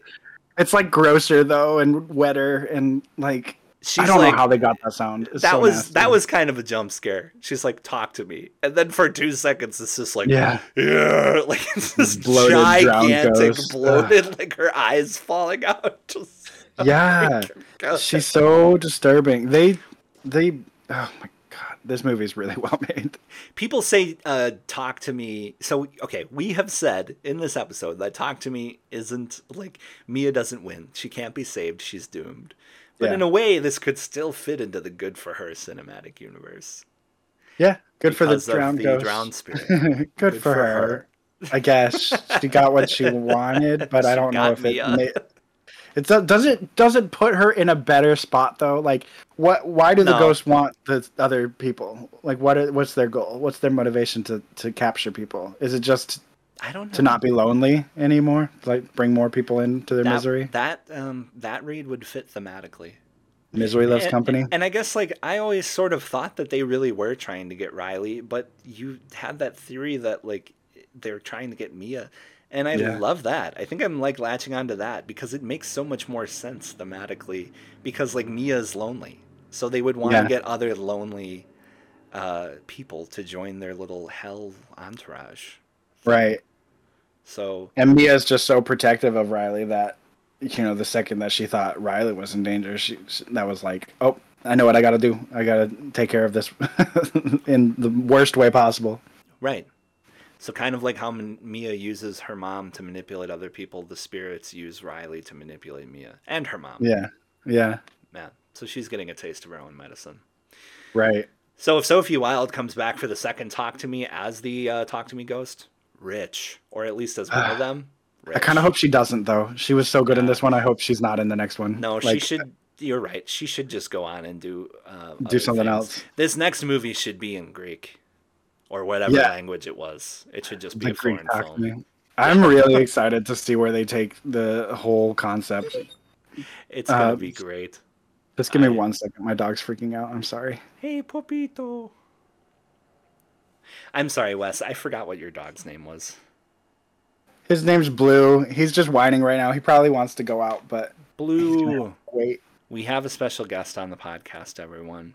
Yeah, it's my doggy. Do you want to say hello, Blue? Sweet Blue. His nose hitting the microphone. There we go. Yep, you got some dog noises. Blue, stop it, baby. I'm gonna be done.